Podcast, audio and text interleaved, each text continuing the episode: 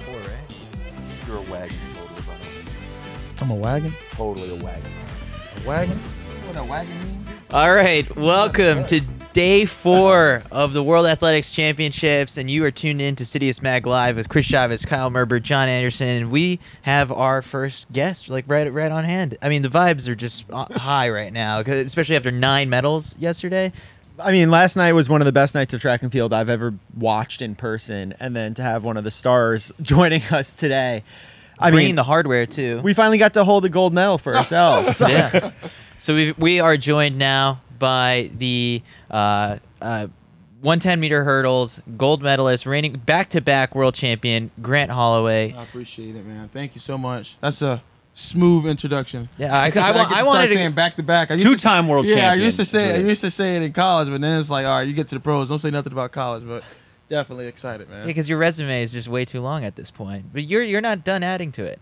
No, not at all. I'm I'm I I'm still young. I feel like I'm still a beginner in this sport. I'm still learning each and every year, so it's just one of the things where you just keep continue just to build off of and, and just go. By the way, this is entirely crazy. So you are a two-time world champ Mm. in the 110, or, and at you were a one-time SEC outdoor Yes. 100 world champ. Yeah, You it, ran three it shows you. It shows Daniel you. Roberts got yeah, uh, exactly. and Williams. Devin, yep, Devin Williams. Yeah. It you shows you how SEC exactly. Shows you how hard the SEC is. two world championships. Like how crazy is that? You got- it does not seem right. You can't make it up. That's just how hard Okay. the SEC is. It's So, very competitive. This race was crazy before you guys ever even yeah, raced. Before we even start, is that way I get a bottle of water? Yeah, yeah, we'll get you a we bottle. of actually water. have started, but we can still get you the bottle Yeah, of water. yeah. Yeah, yeah. There's no breaks here. We're in. You just did it live on TV, and it's great. Uh, so you're all settled in. I know you're supposed to focus on yourself, I'm already knowing. but then Hansle's gone. Yep. Like you're just watching him, and he hurt himself. So we want to know first off, how do we how do we uh, um, compartmentalize, or how do I digest that material? All of a sudden, like this, that dude's not there. Thank you. Um, He's it's in the infield, too. You're no, watching him. No, literally. So, I'll give you my point of view, and uh, I'm just gonna get it out there so nobody, uh, nobody makes up anything or suspects anything. We walk out. Well, while we're in the call room, me like I have the utmost respect for Hansle Parchment. So I give him, I give him a pound. I tell him respect. He says always. So we know that you know, regardless of what happens at the end of this race, that's still that's still big bro. That's my mentor. I've watched him thousands of times. We start walking out. He sets his blocks. Well, obviously you got Jamaica right right behind us in our blocks. you got Team USA going all the way down the side. So like you're hearing Devin, you're hearing Grant, you're hearing Jamaica, you're hearing Parchment. Like you just you you hear all this stuff going on, and then from there, he sets his blocks. I'm last one to set my blocks. Uh, he sets his blocks. He does his push out. I'm I'm my head is down looking at the track. I'm I'm, I'm in my set position, and I hear I hear a smooth like little tick, and then I hear a clatter, and then from that clatter, I see him grab his right hamstring, or quad, or I just, was right leg. I don't know what the di- uh what the what the symptom is, and he pulls off to the side, and it started to do introductions. He's still not there, and yeah. That was that was only the start. That was, that was only the Right. start of the of the craziness that was about to happen and then unfold for the last for the next five minutes. Does, does that rattle you in any way? Like, or it's just like, no, you're here to show up and do your own thing, and all the noise at this point, you're used to the fans going crazy and yelling, and you know things happen all the time. Yeah, I'm definitely. Uh, it, I don't want to say it rattled me, but it's it's you don't you don't expect that at, in the world championship final uh, at, at that. So I've I've been telling everybody in all my interviews. I hope Hansle's healthy because obviously, for me, I'm a, I'm a true competitor. I want to race everybody when they're at their best. Regardless if I win or regardless if I if, if I lose, so you know I, I kind of sent him a message last night just saying like you know I they can call me the world champ, but I feel like I'm not really the world champ in, in a set because you know the the people that was supposed to be in the race wasn't there. At the end of the day, yes, I'm gonna take my medal and run with it. I'm sure I will have a chance to to run against Hansle and Devin again, but it's just one of the things where you know un- a series of unfortunate events happen, and uh, that that's what happened. I'm just looking real quick. I'm looking. They've got your name engraved on the back of it. Mm-hmm. They do not have who was not there. right? It just says Grant Holloway and. Uh, Yep. You don't have to worry about the rest of that Nope, stuff. not at all. Through. At the end of the day, history is history. History is history. But now you got to deal with the shakeup of all of a sudden. Devin's like the field. These are two of the four real medal contenders, right? There were four dudes Yep, in there that, you're, you're, that you got to worry. Or in your case, three. But there's four guys you're worrying about, and all of a sudden he's gone in a situation where everybody watches like that. That cat didn't move a blink. I 100% agree. And I know you'd said last night you told him go over there and protest this thing. Yes, and we were talking I- like the problem is there's nobody to protest to. You're talking to the computer. Yeah. Computer I- says this. my heart goes out to Devin because he's home and he's mm-hmm. at home, if that makes sense. Mm-hmm. He's in the United States and he's at the University of Oregon. So, I mean, I'm next to Devin just like I'm sitting next to John Anderson right now. And I can attest he did not move before the gun. I firmly believe something is wrong with the sensors. I'm not going to start pointing fingers at, that that that things need to be changed, but I definitely feel Devin did not move. Obviously, the computer said it, it, it is, and like I said in the press conference last night, it's, it's athletics and, and shit happens. So, you know, my heart goes out to Devin. I didn't want to send him out like that to go to the NFL. I think he said he starts training camp on the 24th or the mm-hmm. 25th or something like that. So, it's just one of the things, man. You know, Devin has had a a very a, a high high, and now he's going through some low lows right now. So all we can do as Team USA, all we can do as fans and, and friends as Devin is just continue to just support.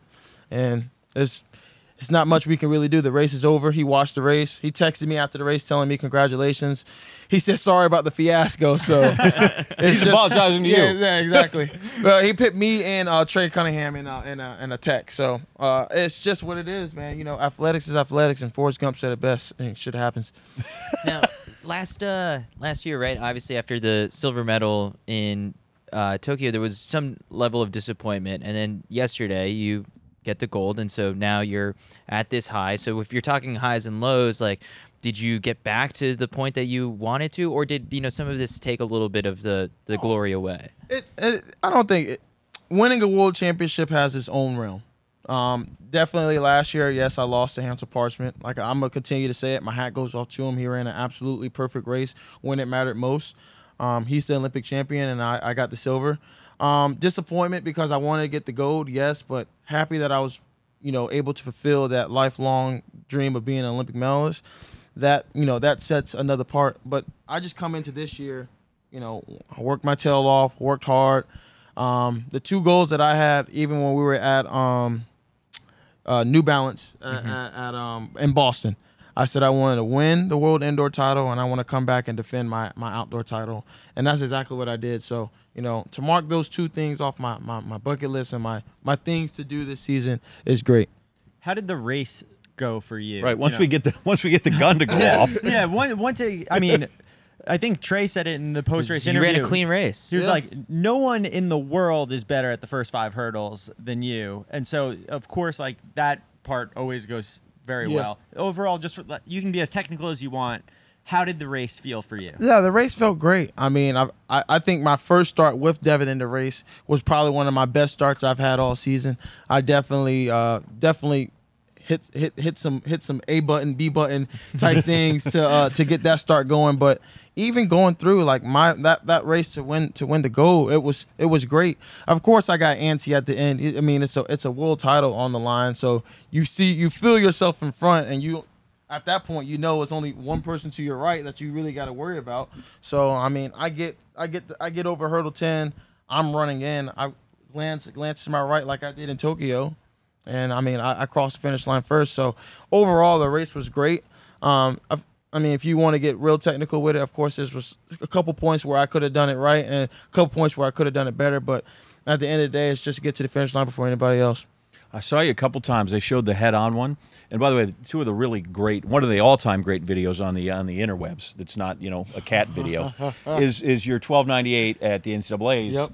Where you just you know it's just that shot of you coming and right the the upper body is completely you know you're like how's the guy running that fast jumping over stuff, and the top is just doesn't move and it's this and so now they have NBC has this same shot and you're watching that but all of a sudden those last that last 10th hurdle and your eyes are still shifting you're looking you can tell I don't know if you saw it you're like Uh, I definitely, I definitely knew. I definitely knew. But it, You're peeking. Yeah, I was definitely. But it was one of the things where I knew Trey was on my right, and I didn't feel anything on my left. So it was like, sh- like, get to the Mm-hmm. finish line, but don't do that overall. Don't do that. Don't do Right. that in, in, in every race. You know, focus on the ten hurdles and get to the finish line. But I think we can make a small, small exception for world championships. And then what's the immediate aftermath? Because you, you say you cross the line, you look over there and realize there's nobody there. yeah, And in that instance, what's in your in, instant? What's in your head? Um, back to back. First, first, first one for me on on the world stage. Um, I have a chance to defend, you know, the the indoor title and the outdoor title come next season. So that's just something, you know, remarkable. You know, I, and going into the next season, I'm able to work hard. I'm able to, you know, train like I'm like I'm still the uh the, the number two, but no, I'm number one. And that's the thing. Like I just continue just to work hard at, at all my goals and figure out what exactly I want to do. And it's you set your goals so high so that when you you achieve them you know okay i did everything in my in my ability to achieve that goal versus anything else So 16 hours later, you're sitting here with us. From the moment you crossed the finish line, could you give it like for those who haven't been in that position? Uh, what did the last 16 hours kind of look like? For Uh, it's been it's been a, it's been crazy it's been a whirlwind um so across the finish line do a half a victory lap We You yell for Trey. Come on. yeah yeah yeah because Trey, i mean it's That your was first- it was it's a your- really funny moment. yeah, it's your first one, so you don't really you don't when you're first one, you just like you just you, you don't know what, what what to do. So like my thing is Trey's fresh on the scene. He just got a, a, a great silver medal. So it's like part of me is like, let me show Trey what exactly to do to get the full 110% of it. So I'm telling Trey to come on. We do half victory lap. We get stopped because uh, Shelly Ann, Shericka, and um, Elaine Thompson are about to run the 100. They finish, and we get stuck at the top of the top of the key of the 150, doing a whole bunch, waiting, waiting, taking pictures, signing, waiting. Then after that, you go do. We got. uh They's like, you need to hurry up. We got we got war ceremony. So I'm running back, pinning on my clothes, do the award ceremony. Oh yeah. Forget to mention that Joe Kovacs doesn't This is have. a- This is the best Can part. we bring up this video, Mac, ex- if exactly. If you can play the video back, please play it back. we get back. We get back. Joe Kovacs doesn't have his damn jack podium jacket, so he asked me. Out of all people, I mean, I do wear my, I do like my clothes baggy, but he asked me out of all people. He's like, Grant, can I use your jacket? I'm like, I mean, sure. Like, at that point, I just take off my jacket. He puts it on. Funny video right now. I think I'm pretty sure it's going viral because Joe's at least That least guy in a little coat. yeah, exactly. He's at least a at least a three X, maybe pushing a four, and I'm only I, I got an extra large because it's the only thing that fits my long torso. So he had a little bit of breathing room, but still, we finished that. He gives me back my jacket. You go through all the press. You go up, you go across, come back down, go across, go under. It's a labyrinth. Yeah, to is. go all the way through this little this this maze. Then from there you go to do um, the press conference, and the press conference was actually, it was it was it was pretty special in my eyes, only because it's you know you got, you have myself, you had the the drama with Hansle, then you have the drama with Devin, and then I mean of course, you have Trey, but everybody wants. You know, I, I- I don't want to leave Trey out, and I say this very lightly, but everybody was wondering what I was going to do, what what was happening with you, what were you thinking about, and uh, it's just one of the things now where it's like, you watch that happen, and then two two minutes later you watch what happens with Devin. So it, it's like you said, it's just one of, one of the things where it's just very special. And I mean, I'm to this day, I even told in an interview, I said something has to be wrong with the technology, but at the end of the day, they made a judgment call. They, they he's out the race, and you, there's nothing you can really do about it. Then drug testing. Yep, drug testing.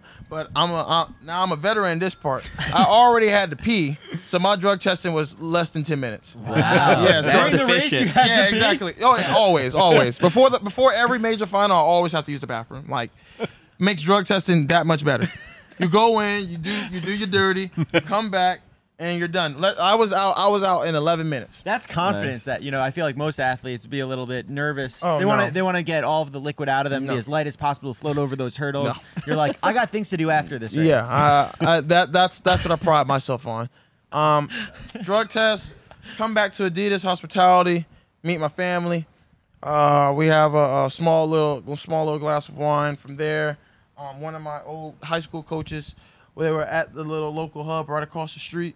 Walked over there, said hello to them, gave them my, my, my love and my blessings. And then from there, I went to um, this place called the Martini Bar. Nobody was there. I had me two two things of bourbon. I sat there. Alone? No. Oh no, I was with, I was with my family, but I had two things of Eagle Rare bourbon. Perfect, relaxed, chilled, and didn't go to bed probably till about 1.30 because you're still on cloud 15. You're running all these thoughts through your head, and you know you wake up in the morning, you got over 300 text messages. Most of them you just read because it's just people that saw you on TV, so you don't reply back to them. If anybody actually hears this, I'm very sorry. You weren't supposed to hear that. But then afterwards, you go through all the social media stuff. You try to get caught up. You try to repost the stuff that you need to repost. You try to do everything else. But overall, man, and then now I'm doing the interviews and getting my getting my side of the story out with with Devin, and I get to be here with my my OG and, and, and a couple other family members. But man, it's it's been a it's been a crazy whirlwind of 16 hours. Do you ever replace? Did you have you once replayed the race in your head, or is it over? I want. I, there's no no need to today. It's over. I I, I got my medal. I, I did everything I had to do uh, with Adidas. Uh, like everybody's happy on their side, and that's it. I mean, granted, like I said, I, I would love to have Devin and Hansle in that race because I am a true competitor, and I think they both know that. Win, lose, or draw, I'm gonna go out there and give it a, give it 110. percent But uh, you know, it, that's how the cards were laid, and I had I had two aces today. What Coach Holloway said you? He's proud of me. Um, we actually have a couple nice, very nice pictures, and you know, the main thing with Coach Holloway and us, we love reading. We love just having random people send us stuff saying you can't do this, or you guys aren't good enough to do this. You won't figure this out. You can't do this, and our confident answer is, well, we're number one indoors. Right. We're number two all time outdoors. We have two world championships, and we have one indoors, and we won the indoor tour. So it's like, you keep saying we can't do this, but we have the resume that clearly proves that we can. And day in and day out, each and every year, we always figure out, you know, we get better in our technique, we get better in our coaching. And he, I mean, obviously, you you know, Coach Holloway and I have a really great relationship, but it's just one of the things now where it's like we fine tune, we figure out what we need to do, and we take that momentum. We're moving into 2023. We go defend the indoor title and the outdoor title, and, and look, whatever happens after that, it happens. Is this enough of a good enough reason to bust out the pappy? Oh, so the, the pappy was actually a, a, a gift from my friend Victor. I'm actually getting ready. Well, when I leave tomorrow, I'll probably see him on Thursday or Friday. So he said I, we can have another one, but like, it's only for certain reasons why we, we we bust open. But this medal right here, yes, he'll be he'll be ecstatic. His two sons and his baby his baby girl, they'll be ecstatic to see that medal. I love that. Are you lobbying back at USA TFHQ for that 4x4? No comment. Um, I told them. I told them. Granted, I, I I I told I told Team USA. I said once I do what I have to do today, as in yesterday. Um, just know I'll I'll, I'll be ready, and I left it at that. And they haven't said anything. If they don't say nothing to Coach Holloway, I'm out tomorrow morning at 6 a.m. I hope they find other relay legs. Well, you saw how they did in the in the open hunter. Like they got four pretty quick dudes. yeah, I can't I can't wait. I'm not going to disclose no information, but I can't wait for you guys to see the relay order. Really. oh, Yeah. really? so as good as last night was, yeah, you mi- uh, and you're so focused on your race, you missed some good stuff. Yeah, uh, Right? I- like you talk about Kovacs, did you get to see the the I shot didn't put guys see- went nuts? Yes, they all went nuts. Oh wait, I got to put my mic up. He's a media pro. I love it. They all went nuts when me and Trey were at the at the 300 mark. So we're taking pictures, we're doing everything. I'm just hearing everybody screaming, crowd going crazy. At that point, I'm still like I'm still on cloud nine, trying to figure out where I'm going, where's my flag, what I'm mm-hmm. doing. But I heard, but I haven't seen. So I can't wait till I get to the airport and I'm able to sit down and watch everybody's performances because I heard they had another great performance out there on the ring. They were good. The the Pole vault, pole vault the was hammer good. throwers. Just like we we crushed it yesterday. We absolutely crushed it. Is it real? Like you felt like Hayward in terms of just like the atmosphere different? Did it feel different this time? Yes and no. So I I still feel Olympic trials when we first when we all first came to Hayward for the very first time was actually really really cool. I think that was more electric than what we had. Of course, we having world champs on U.S. soil is another you know great thing, but still at the same time. I ran 1281, so I'm always gonna feel like that crowd was electric no matter what happened. So definitely excited. But um, last night was was was special only because I would walk after I finished my hurdle hurdle run through. Um, somebody would say, "Let's go Holloway," and then somebody else will follow, and somebody else will follow. Next thing you know, you got the whole crowd in that little section just going crazy. And you know, I build off of that. You know, I used to play American football, and you know, having that student section when you get that that clutch player or anything that that builds that builds that momentum that you, that you want. How do you follow this up now? Like, what's next when you're looking the rest of the season? Uh, This is a, a high. Yeah, But- uh, this is the high. I mean, I honestly, I, I, I say it with a grain of salt, but whatever happens at the end of the season now, it you know it happens. There's nothing you can really do. I have this is my main goal, you know, to win world championships. That was the goal, and at the end of the day, if you know, I if I go overseas, if I decide to go overseas, and I don't win, or if I win, um, it's it's this nothing's gonna top this feeling right here. And obviously, it's a Diamond League final, and um, I'm gonna sit down and talk with my, my team and Coach Holloway and all my doctors and everybody back at home and figure out if that's a good move. Um, this year, I've been dealing with a little bit of knee knee pain. Just, I think John can attest. It's just old age, but Yeah, easy. Yeah, yeah. John has two of those. Yeah. Wait, wait till you add 32 years on. So yeah, but uh, just been dealing with a little bit of knee pain, man. But um, it held up really, really well this weekend, and just just excited to see what happens next, man. You've been floating that emoji, the July 17th emoji, Yeah. for a year now. Uh, do you get to petition Apple to change like their emoji for next year's World Championship? See, that's when I knew this year was going to be special when I actually ran across that emoji.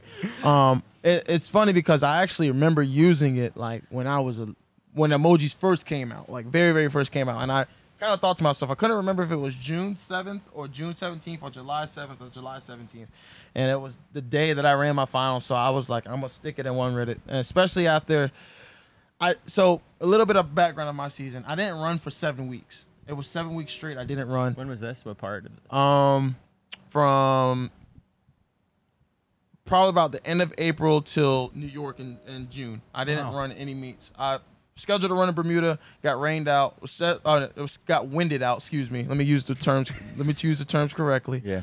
Went to uh, No, I shouldn't say it didn't get winded out because some people ran the race. yeah, not okay, me. I'm just saying. right. Not me. So it was not, but it, it- the, the race No, did yeah. happen. So Shane Braithwaite won the race, and I gave him his props. I'm like, Yeah. congratulations! Like, Yeah. hey, that, you won. We ran in a hurricane, but you ran. yeah, yeah, you won. I was not running in that. you gotta tell the we were joke. joking yesterday because like this that side of the stadium was all in the shade Yeah. and the other side was in the sun and we're like it's kind of cold like sitting in the shade we were like shivering a little bit and we're like flip the track for the athletes. Think of the Yeah, we're the sunny side we're flipping the Yeah, track flip the track, make it hot. Um, That's like watching Aleia Hobbs run in the final. oh, When the- she the did it- hailstorm. They ran in just a just it was raining just buckets, and they're running on the other side and they're running the other direction. Yeah, it So was they started crazy. on the end. where- It looked like they were starting the 1500 in a downpour, and I, I thought of that when she raced. raced was- like, oh, at least crazy. she's running the right way today. That's nice to know. Yeah, so then I opened up with Devin in um, New York. That's when I ran 1306. And yeah, I don't want to say people counted me out, but most people were kind of just like, is he ready? Is he in shape? Is he good? And at the end of the day, I knew I had trials. As long as I go to trials and I do another season's best, I'm good at trials. And then I was like, as long as I go to world champs in my semifinal round, just prove, not just to myself, but prove to the world that I'm here. I knew I was straight. So when I ran 13, when I came across the line running 1301, and I knew I slowed down, I was like, okay, I'm easily in 12-9 low shape. Then you get the 12, 12, 12-9 mid, 12-9 low. I knew I knew it was there. So just have to put the race together. is a world champion a world class athlete Yeah. According to some people, no.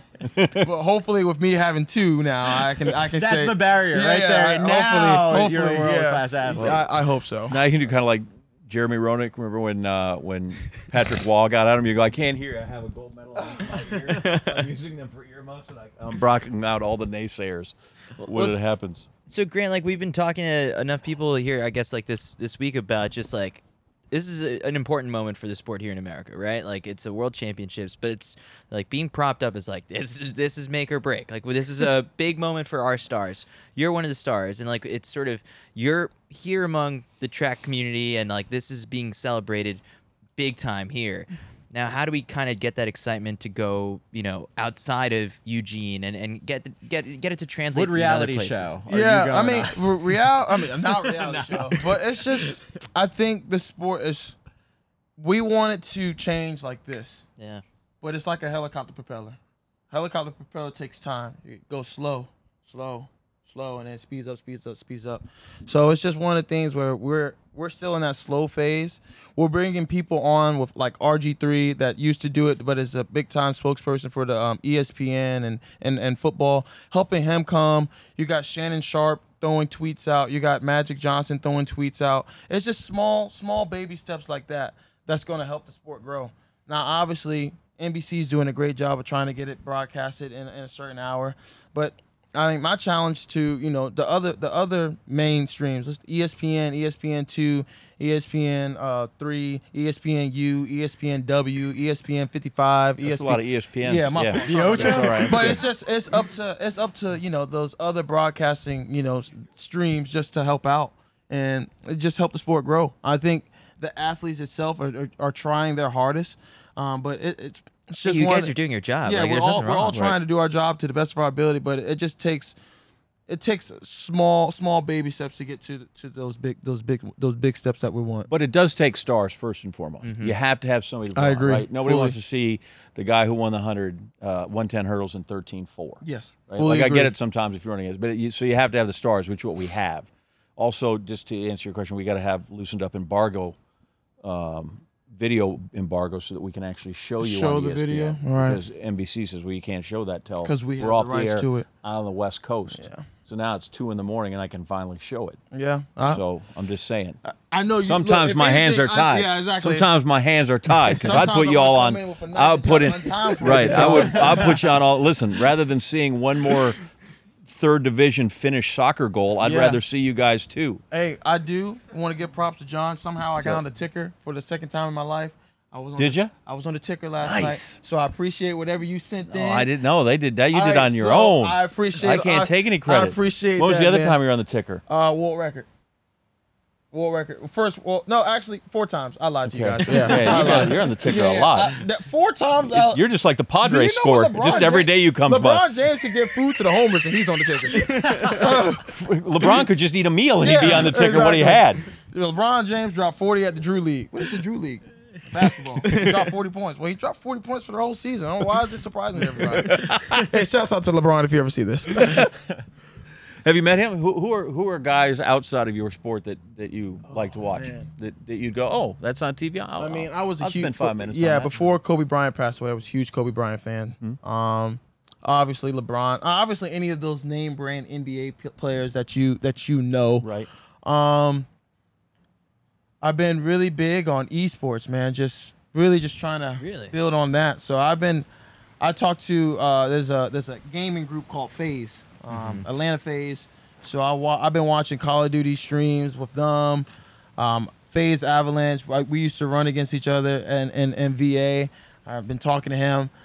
Hopefully, hopefully I can join a, team Atlanta FaZe and the e gaming e gaming. Hopefully, it's, hopefully me building my little resume can can help out with a couple of little bit of marketing stuff. But just I I I don't really know exactly like names. I just have those hobbies. Okay. I've been watching a little bit of golf, so you know Cameron Smith, Roy.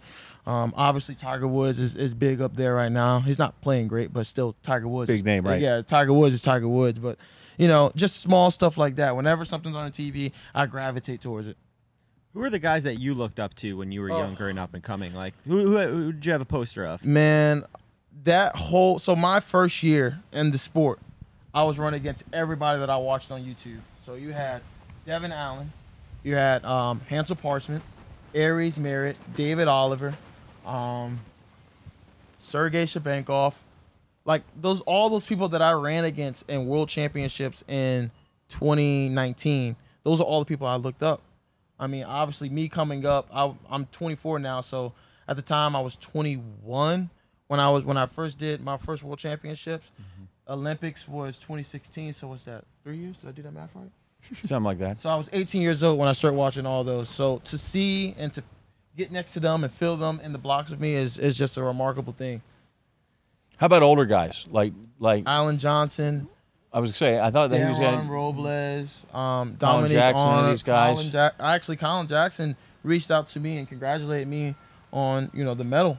He's just one of the he's one of the guys that I used to reach out to because, in my eyes, Colin Jackson was the only one that brought that much speed like me to the first hurdle, and for me, it's like all right, that's the coaching cue.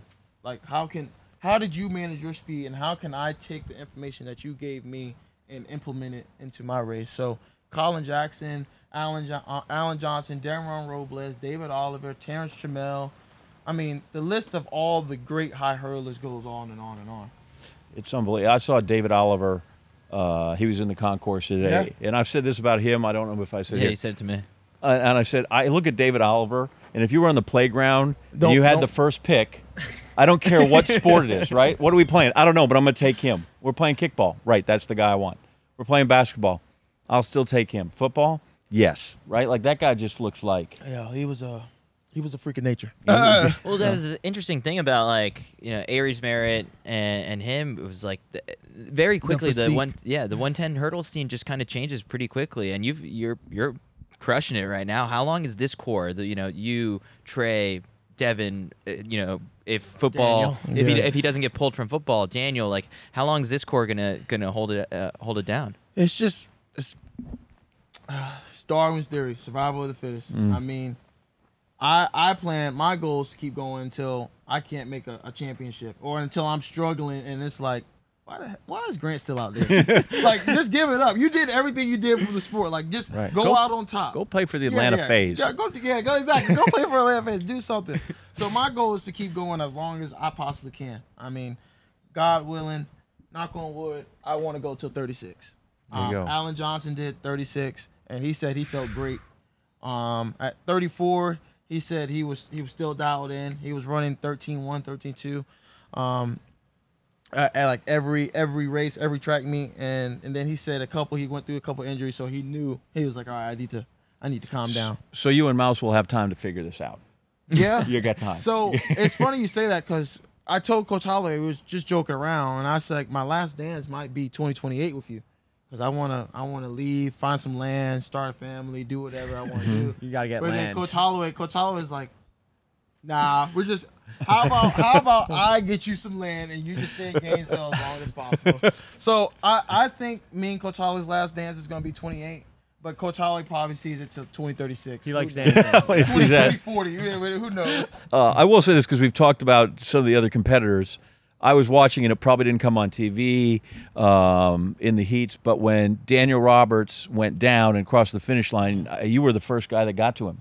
Yeah. I don't know if you were in the mix zone or you were in the area, but I saw you went out right away, man. And I don't know what was exchanged other than it was it wasn't just a hug. You were in his ear for a little bit there, but you were the first guy out there. That's that's Daniel. Obviously, you know, you've mm-hmm. watched, you've seen me and Daniel's fierce fierce battles. So Daniel and I have built this relationship of outside the track. That's that's that's that's my big brother. That is my big brother. When when I'm on the track in my lane, whether if I'm in lane two, he's in lane one, or if I'm in lane five, he's in lane eight, or four and six, vice versa. He knows for that 12 second span, I want to kick his ass. and as soon as it's done, mm-hmm. I'll be the first person to put my arm around his shoulder. I'll be the first person to give him nucks. I'll be the first person to to be there for him. So when I saw that, and I'm getting goosebumps talking about it actually, it's just one of the things where I know how hard Daniel's working. I've sat there on the plane. I sat there on the train with him. I sat there in the in the cafeteria eating food, and I see him working hard, physically, emotionally, spiritually. He's working hard, and for that to happen, it's just you know, it's it's just a, a knife in the heart. So, honestly, I told him I got down to him. Obviously, I, I held on to him. I said, just don't let him see you down. You know, if you need if you need a couple seconds, I'm here. Get it out now. But when you get up on the on the press and everything, don't let them see you down. He And was great. He he like really held it together Good. and was. I yeah, mean, I- it was admirable. it's it's hard, you know. You you don't for Daniel's case, he didn't have the best indoor season that, like he wanted to. He switches coaches and he puts it together right at USA's. He runs 1303 for a USA title, which is great, you know, and that's what he's he's he's right there at his PR. So it's like I know he's in great shape. I know he can do it. But then for that to happen again, because it happened in 19, he uh, he clips he clipped Right, for all the good fortune you've had in the World Yeah. Championships, this guy is just snake bit. Yeah, so he clipped the dude's hurdle in 19, 2020, 2021. He didn't make it out the semifinal round, and then this happened. So, you know, my, my, my hat goes off to Daniel. He's working hard, but I just told him keep his head up. Don't let him see you down. And we talked a little bit at the um in the hotel once it was all said and done, and he was in good spirits. So you were just talking about the last dance earlier. It's funny we we're sitting here with Vernon Norwood, who told us he wants to try an 800, and he he, he boldly Uncle said he thinks he can go 145, 146. So, looking at your personal best, Don't- up I'm and not down- doing no You don't even 800s. have to. You don't even have to. no, You don't have to no, worry no, about no. me. So if we look at your just personal best across, like we're not that far away from a good decathlon, but just in general, is there any event that you want to try before the end of your career that you're like, you know what, I could probably do a pretty feel good. like you I've get done people in the it. You're comments shedding here events. saying like Grant do the hundred No, is with the I'm not doing 100 because There's I nothing suck left. at that. You've done every event that you want to do. I've done There's everything nothing- I want to do. So the 60 indoors is as far you want to go when you in, Six- into that I- flat 60 yeah, is I okay. did 60, I did 100, I did 200, I did 300, I did 400. I'm not doing 400 hurdles. I'm not. I'm not That'd be stepping. good. We could stretch you out. I asked you that one time too, and you about throttled me. The Oh. math adds up that you would be good at the Oh, 400 everything hurdles. adds up Yeah. till you get on the track and have to do it. everything looks good on paper till you have to actually go execute it. Yeah. Um, but all honesty, I feel like I've done everything I, I can do in the sport. I mean, if anything, if I can add one one more thing to my bucket list is to get on a, a four by one, uh, with with some of the top guys. Um, but that is not up to me. Florida relays next year. Yeah, I already told Fred. I already, I already told everybody that let's let's do it. When speaking of 100 guys, when you come out here because the Gators in your program, like they're everywhere. I watched a semi, We and I was our own nation. I was trying to I was trying to tell uh, Rob Walker the broadcast uh, that uh, um, Raymond is Yep. in the same semi with Hakim Sani Brown, who was uh, half of the only guys that ever ran under 38 in a in a four by one. So why am I missing? It's you. It's those two. You and who was the fourth? guy? Ryan Clark, Ryan Clark. our fourth leg. But you know, you look around, or you go out and here's you know Anna Hall's out there today, and Champion Allison's going to run, even uh-huh. though he's only been a Gator for a year. Alabama want to claim him, but like, how much of that meat do you watch and you see you see Gainesville out there? It's like I said before. We could, if University of Florida was a nation, we'll be in the top ten. I guarantee it. We'll be in the top ten for medal count. I mean, it's just Coach Holloway has a has a blueprint. He has his coaching staff around him. He has his support system around him, and we all we all listen. I mean, it's not just He's just a hell of a coach if you just uh, listen to him. me, I, I said it. I said know. it on live television. Right. Uh, he- he's a hell they of make a shirts out of it now, right? You made famous. He's, he's a great coach, and he has a support system with Coach Adrian Mann, Melanie Welty, Eric Worski, Nick Peterson, uh, Chris Zelinsky. He has all of his, his his little counterparts. It's like a tree. You know, you see the tree, that's Coach Holloway, but you don't see the roots that keep him grounded, and that's mm-hmm. everybody that keeps him grounded. And he keeps his blueprint, and it works every time. Talk about want to be in the hundred as shedding events. Do you remember when you got done at the NCAA's in the long jump, and you were like, "I'm so glad that I'm done with this curse word out event." Shouts out to Coach So Peterson. a couple of three years later, do we have any desire to go down that runway anymore? Are you still glad If- it- it- yeah. the fire has not come back? I didn't I didn't really get out there on the on the runway like I wanted to my my last year. Um, that was just because I was so 12-9 was calling my name. so a lot Sure. of my practices were geared to hurdling and me and Coach Peterson didn't link up like like we wanted to like my sophomore year Mm-hmm. at Tennessee. So if, I firmly believe if I had a little bit more practice with with Coach Peterson, I think I definitely could have replicated what I did in uh, 20, 2018 at, at Tennessee at, SEC, at SECs. But it was just one of the things where I was so locked in on 12 9, 12 9, 12 9. Renaldo Nehemiah, just channeling all that the, all that energy. Uh, SEC finishes in the long jump for Grant Holloway. This is just off the top of my head, but you can go ahead and check it because I'm right. I know three, you are. Three outdoors, three indoors. Yes. He's got a first, a second, a third, a fourth, a fifth, and a sixth. Yes. sounds Like, about right. who, ha- who hands like that's an incredible thing. That sounds about right. It is, like, like who hits for the cycle like that, right? Like, and I don't know when the last one was. Like, if you needed to thread the needle, I got, I just got to get a Oh fifth, man, and this is perfect. SEC is so a heck of a hard. It's so hard. I like that. And that's laugh- going to get better, right? With OU Yeah, and Texas, you want a piece yeah, of that? exactly. Give, it- give it some time. Give it some time. It's gonna be the SEC is gonna be damn near the national meet. It- it's, it's sort of that now. Look at Talitha Diggs. She was uh, didn't win the conference championship either time in the 400. And she's now USA national champ. in she's national champ indoor and outdoor, and then she was the U.S. champ. She's another one. She's to lethal, by the way. That's the new Yeah. thing. When you go that. I like that you laughed when we brought up uh, Vernon Norwood because I mean he's just hysterical on Twitter. Just the way the amount of shit he gives Marvin Bracy. There so, it is. do you Is he have for us your top? Marvin. We know Vernon. Vernon. It's a hard. It's a hard first place. My top. My top three is Vern, Fred Kerley, and Marvin Bracy. Those are my top three. Like the guys to follow on Twitter Yes. to, who are just hysterical. Yes. I mean, Fred is. I, I, I, he he can say wakes up in the morning, and I swear it's a, Greatness. scheduled tweet at this point. Just greatness. Greatness. like that's a, this alarm clock must just be him saying greatness to himself. He, he's all about buying land too. I think that's the other thing too. So I actually had a great conversation. Fred put me on a lot of games. So um, hopefully I can I can be putting out some tweets like that, like Fred soon. Really? He put me on a lot of game. He's ve- Fred is very very smart, very Mm-hmm. very smart, and he knows he knows what it what it takes. He knows what it takes. He's a gentleman farmer. Yeah, there it is. He was showing me pictures. He's he's planted a grapevine. He doesn't want to make wine. He just wants to eat grapes. So he's in wherever he is in his garden. gonna, I'm gonna keep grapes nearby. Yeah, I'm gonna keep grapes nearby all the time, baby. Can we pick your brain about like some of the other races? Like what what, what are you expecting in this 200 meter final? Uh, I mean, obviously, it's, I asked you in the big zone Yeah. before the hundred. I was like, Grant, you have any predictions? And you're like, No. absolutely. Stop I'm trying not, to get me I'm in not, trouble. I'm not doing no predictions because that's how people get caught up. Um, but obviously, you look at the hundred; it lived up to the hype. Two hundred is going to be just as just as much fun. We have another chance to sweep between um, Ariane Nye, Noah Lyles, and Kenny Bednarek. We have that chance to you know make history in that event. Um, it's just one of the things now. It's only time will tell. Only time will tell.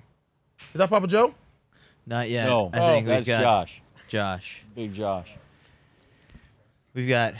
Uh, La- The, the, the first time I saw him here in Eugene, he was coming out of a Voodoo Donuts Yeah, that's with the with the double make the double maple bacon bar or whatever it was. him. It was. do you think your jacket would fit around him? huh? Would your jacket fit Oh, around yeah, we never queued up that video. yeah, if it fit Joe, I think it damn sure fit him. Yeah. That's crazy. You want to take a break? Go eat. Um, Because then I think they want then you. They want we- your we yeah. want- you, we they want want to know what hundred point wines Oh. you're buying with your kind of with that Adidas money. That's fine. That's fine. Part one. Cut. All right. We're gonna sub out Grant for a bit. We'll let Grant We'll have jump his, him. his lunch. You can keep the medal here. I think All it'll right, be safe. keep the medal. Yeah. Take your phone and yeah, we got a burrito over there for you. Show the medal into the camera. All right. It's light. Very One right here. classic ass metal. What's the other one like? Well, like the other the world the, the Oh, was a heavy. Doha one's cool. The one from Serbia is really nice. Oh, the indoor one. Yeah. What's on the? That's all right. What's on the back All side? right. All right. It's, it's All right. light. It's light. What's your impression of the medal? First place. That's all it does is represent first first place. Where's Josh? All right, we'll bring on Josh now. We'll swap out Grant. Yeah. Here we go. Josh we go. Awotunde, the World Championship bronze medalist, threw three PRs yesterday. Three PRs. from South Carolina. First South Carolina Athletic Outdoor Club. Global Championship coming away with a bronze medal. Here he is. We had one of the interns assemble the chair, and now we're really going to put it to the test. Yeah. Wait, one of the interns. I put together three of these chairs. What am I? Exactly. is that where I'm? Is that how I rate in this joint? We got Anderson. He's the intern. Yeah, it is. Wow, that is big though. We are testing that. So, hey, congratulations, man. Appreciate it. has Thank been you, a man. long time making a trying to make a team. Yep. And then to go out, and uh, I texted his coach, is Mike Sargent at South Carolina University, and I said, Yep. "That's a hell of a throw and a hell of a series against a hell of a field." Yeah, we go way back. When you go and, and and look at that, to have your best day Yeah. on a meet like this when it is required, Man. you know, what what's the satisfaction I mean, level when I get back and I finally put my head in that pillow and just go, damn, what a day. No, a lot went into this, man. I mean, I've been coming out here to Eugene for, for years now, like since 2014. Tried to make a junior team, ended up being an alternate in the shot put and the discus. And that was a bad day. And like from that day on, I just kind of worked towards it to try and make teams. And I mean, this this weekend was the best weekend I've had out here in Eugene. So I mean, shoot, no complaints. Mac uh, did an interview with you over the phone that we published like online. It was the the Q and A on the victory lap, and Yeah. and sort of you shared some of your story. But I guess there's you know 1,300 people watching live right now, Mm-hmm. just to kind of process a little bit of like what how it how it how long it took to get to this point. Like you've had your ups and downs even this season, right? Yeah, I mean, yeah, this season's been been tough. Well, indoors went great. You know, I took fifth in the world indoors, and I was, you know, on the upswing. Right in the outdoor season, I opened up at 2163 at Mount SAC, and then like two weeks later, I had a grade two pec strain. You know, I went and tried to get a different kind of massage that I'm not used to getting on Thursday, and then Friday I went out and tried to take some hard throws. You know, just to get ready for the competition. I think I had Drake relays the week after. So I went to like that was my hardest throwing days before the competition next weekend, and then I ended up straining my pec, and that kind of set me up for two months, man.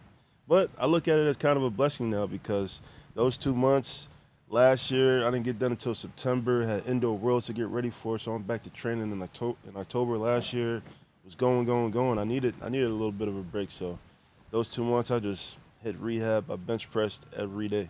Oh, I was gonna ask, what do you do when you're hurt? You know, like, Yeah. are you in the pool? Are you biking? Or it's just all weights? Um, luckily I was able to lift. I could squat and clean a little bit. You know, I had to cut back on the bench initially, but once I got, yeah, man. Once I got um a good rehab plan by some therapists in South Carolina, um, I was doing that day in and day out, getting back, and I think that that paid dividends because I feel like I'm benching more than I ever benched before.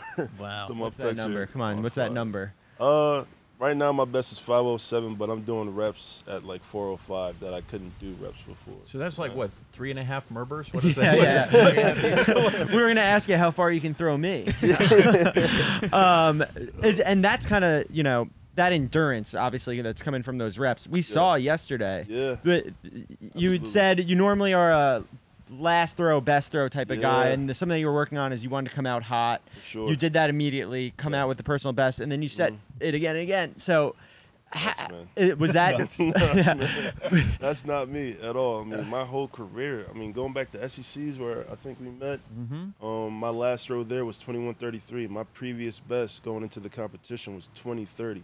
So I PR by a meter on my last throw, and that was back in 2018. But um, I've always been working at trying to have a better throw earlier in the competition, just to like put some pressure on my competitors. And uh, that's something I saw Chase Ealey do the night before. I was like, man, how the heck can she go out there and throw Yeah, Almost a 2049. PR. 2049. yeah, Yeah. on her first throw, and I was like, I might as well just go in there with an attitude, just go get it right now. You is know, that a different warm up or is it just the mental side of things? Um, I saw great practice throws on Wednesday, and I knew I was ready to throw big. Um, on Friday, on Friday for the prelims, they had us like throwing. I think we got four throws in the ring before the comp started. You weren't that pumped after the prelims Yeah, when we like, spoke. I was- You you were I like, I, gotta go watch some video was and figure hurting. things out. Literally, um, I was hurting after that first throw. I got in the ring. I didn't have time to do anything else but a full throw, so I got in the throw. I got in the ring and did a full. Almost sprained my uh, my forearm. My pec was tight. Luckily, we got three more throws after that, and then Crouser gave me a cue. He said, "Yeah, try and uh, for the final, try and go out to the the outside ring and try to take some throws out there to warm up the wrist a little bit." And that kind of paid dividends for me. That's amazing. That like, Yeah. you know, you were ahead of him at points know, in the right? competition, and here's a, a guy, and you know, Yeah, you guys have trained together in the past, but Yeah. there is that sort of give and take, like sure, helping man. each other out with He's cues. definitely helped me out. and Even indoor worlds this year, man. Like he was giving me the rundown of how everything was gonna go before the competition started. He said, "Yeah, man, you're gonna get warmed up outside the comp. You're gonna want to take off your tape because you're gonna have to do the, the whole check-in process, and we had to walk like two miles to get to the actual to the uh, the track, like under through the tunnels and stuff like that. And he's he's been helping me out a lot, man, for sure. And we go back to Chula Vista when I first moved out there in 2018, and we were training and got to know him a little bit, got to know some of the guys, and Ryan's been a big help for sure. This definitely meant a lot to you. But last night, the guys in their interviews that they were doing in the mix zone, even on the uh, in the press conference, all they wanted to do was really talk about you because for years they've been talking about like we want to Yeah. sweep the medals at a global championship. They have Mhm. the two pieces that have been locks for a while now, and then Yeah. you know Tom Walsh, you know, great guy, but he's been spoiling the party. And then Yeah. you step into this, and so you know why is it? I guess that you felt like the the, the love from these guys so so heavily Yeah. last night. I mean, we've all been putting in work, and I've been looking up to those guys for a long time. And uh, I've just been working kind of silently under the radar. Like people were coming up to me after the competition, like, "Man, I had no idea who you were until you threw 22." I was like, "Yeah, man, I've been under the radar, just working hard for a long time, and they've noticed that because I see them almost every weekend at competition. So just for it to line up at the perfect time." And even the training staff, when I got back to the hotel, they were all going nuts, like, "Oh man, we've been talking about a sweep since the the Reese and Cantwell days, and man, this is awesome. Congrats, man!" So it was it was cool. So we went to a, a Missouri football game one time. and We were ahead of Georgia at half, and we thought, should we take a picture right now, just in case? The, like, can we snap the picture where its opportunity was above Yeah. crowd, just so you could have that, even if it was remote. What do you think of that? Because you got to stay That within was- your, you got to stay within what you're doing. Yeah, for And sure. you watch them come, but all of a sudden you watch these two guys, and they fire it off. Yeah. And Joe puts the heat on him again, and you're Yeah, like, he's going to get him again at the World Championships. I'll be damned. Yep. And and just as you sat as a I don't know a shot put fan, Mm-hmm. and you watched his throw that went what is it 2273 or yeah. 89 to win. Yeah, for What- sure. When you watch that, just as I mean, a you as can't you can't put a cap on either one of those guys, man. Like during the competition, I was expecting one of them to go maybe 2350, 24 meters. You know, you can't really put any kind of limit on them. I saw Joe warming up at like 2350. I was like, yeah, today might be the day for for another world record. But uh, man, those, those guys, you never know what to expect. They've been doing it for a long time, and it's just crazy to see them still competing at such a high level. Now, when those two guys are going back to back, it was interesting to watch unfold because I think Ryan turns around and doesn't watch some of Joe's throws. Yeah, yeah. And Joe, when watches Ryan's away. throws, but then just goes and does these, you know, 20, like 10, 10 yard, uh, like blowout yeah. sprints. And so, how do you kind of keep your cool as you're Yeah. watching all of this? Uh, yesterday was tough because you know I opened up at a at a PR throw, you know, so I didn't know really how to respond to that. I was running around jumping. I thought it was like my last throw. That's what I'm used to.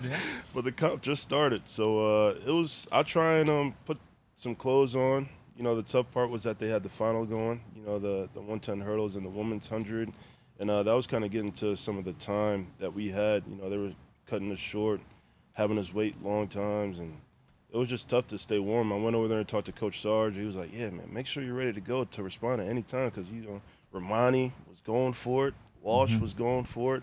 I had to be ready to respond, and I just tried to do the best to warm up. I love watching the competition too. Like I was watching Ryan, Joe, Tom, Romani.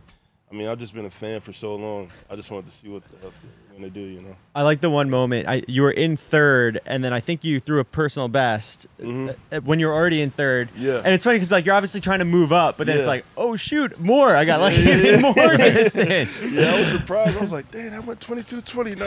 Like, I didn't expect it. I just, I mean, my 22 24 felt like a good throw, but the 29, I was like, man, that felt like an average throw. But I just just caught fire yesterday, man. It was electric at the stadium. There was so much crowd play too. Oh man, I it was gonna was say, right? It was Yeah. nice because they all go crazy for Joe. Obviously, he's kind of, or Mhm. excuse me, uh, Ryan with his local. But Yeah. that built for a while as the sweep was coming, and as every Yeah. one of you guys got in, right? Yeah. I mean, you could feel that. It's Yeah. like all of a sudden too. You're like usually you're on the outside ring, right? At Mhm. meets, and you're Yeah. like you're center stage, man. You guys were the show. Literally, last night. yeah, they did a great job putting that on. I heard we got some decent coverage on TV too, so I'm surprised to hear that. But just for us to like be the main event last night, it was was awesome. Couldn't ask for anything better. It was definitely the best competition I've ever thrown in my life, man. And so usually the gold medalists get something they play that national anthem. Yeah, yeah. Right? And so there's a chance you could be hearing someone else, but now all of a sudden you stand there Yup. and you think, wait, that's my national We're anthem too. So you get a piece of that, Yeah, right? This time it's like that makes it neat. Mm-hmm, We're all a part of that, man. The sweep, it's never happened before. Those guys are great.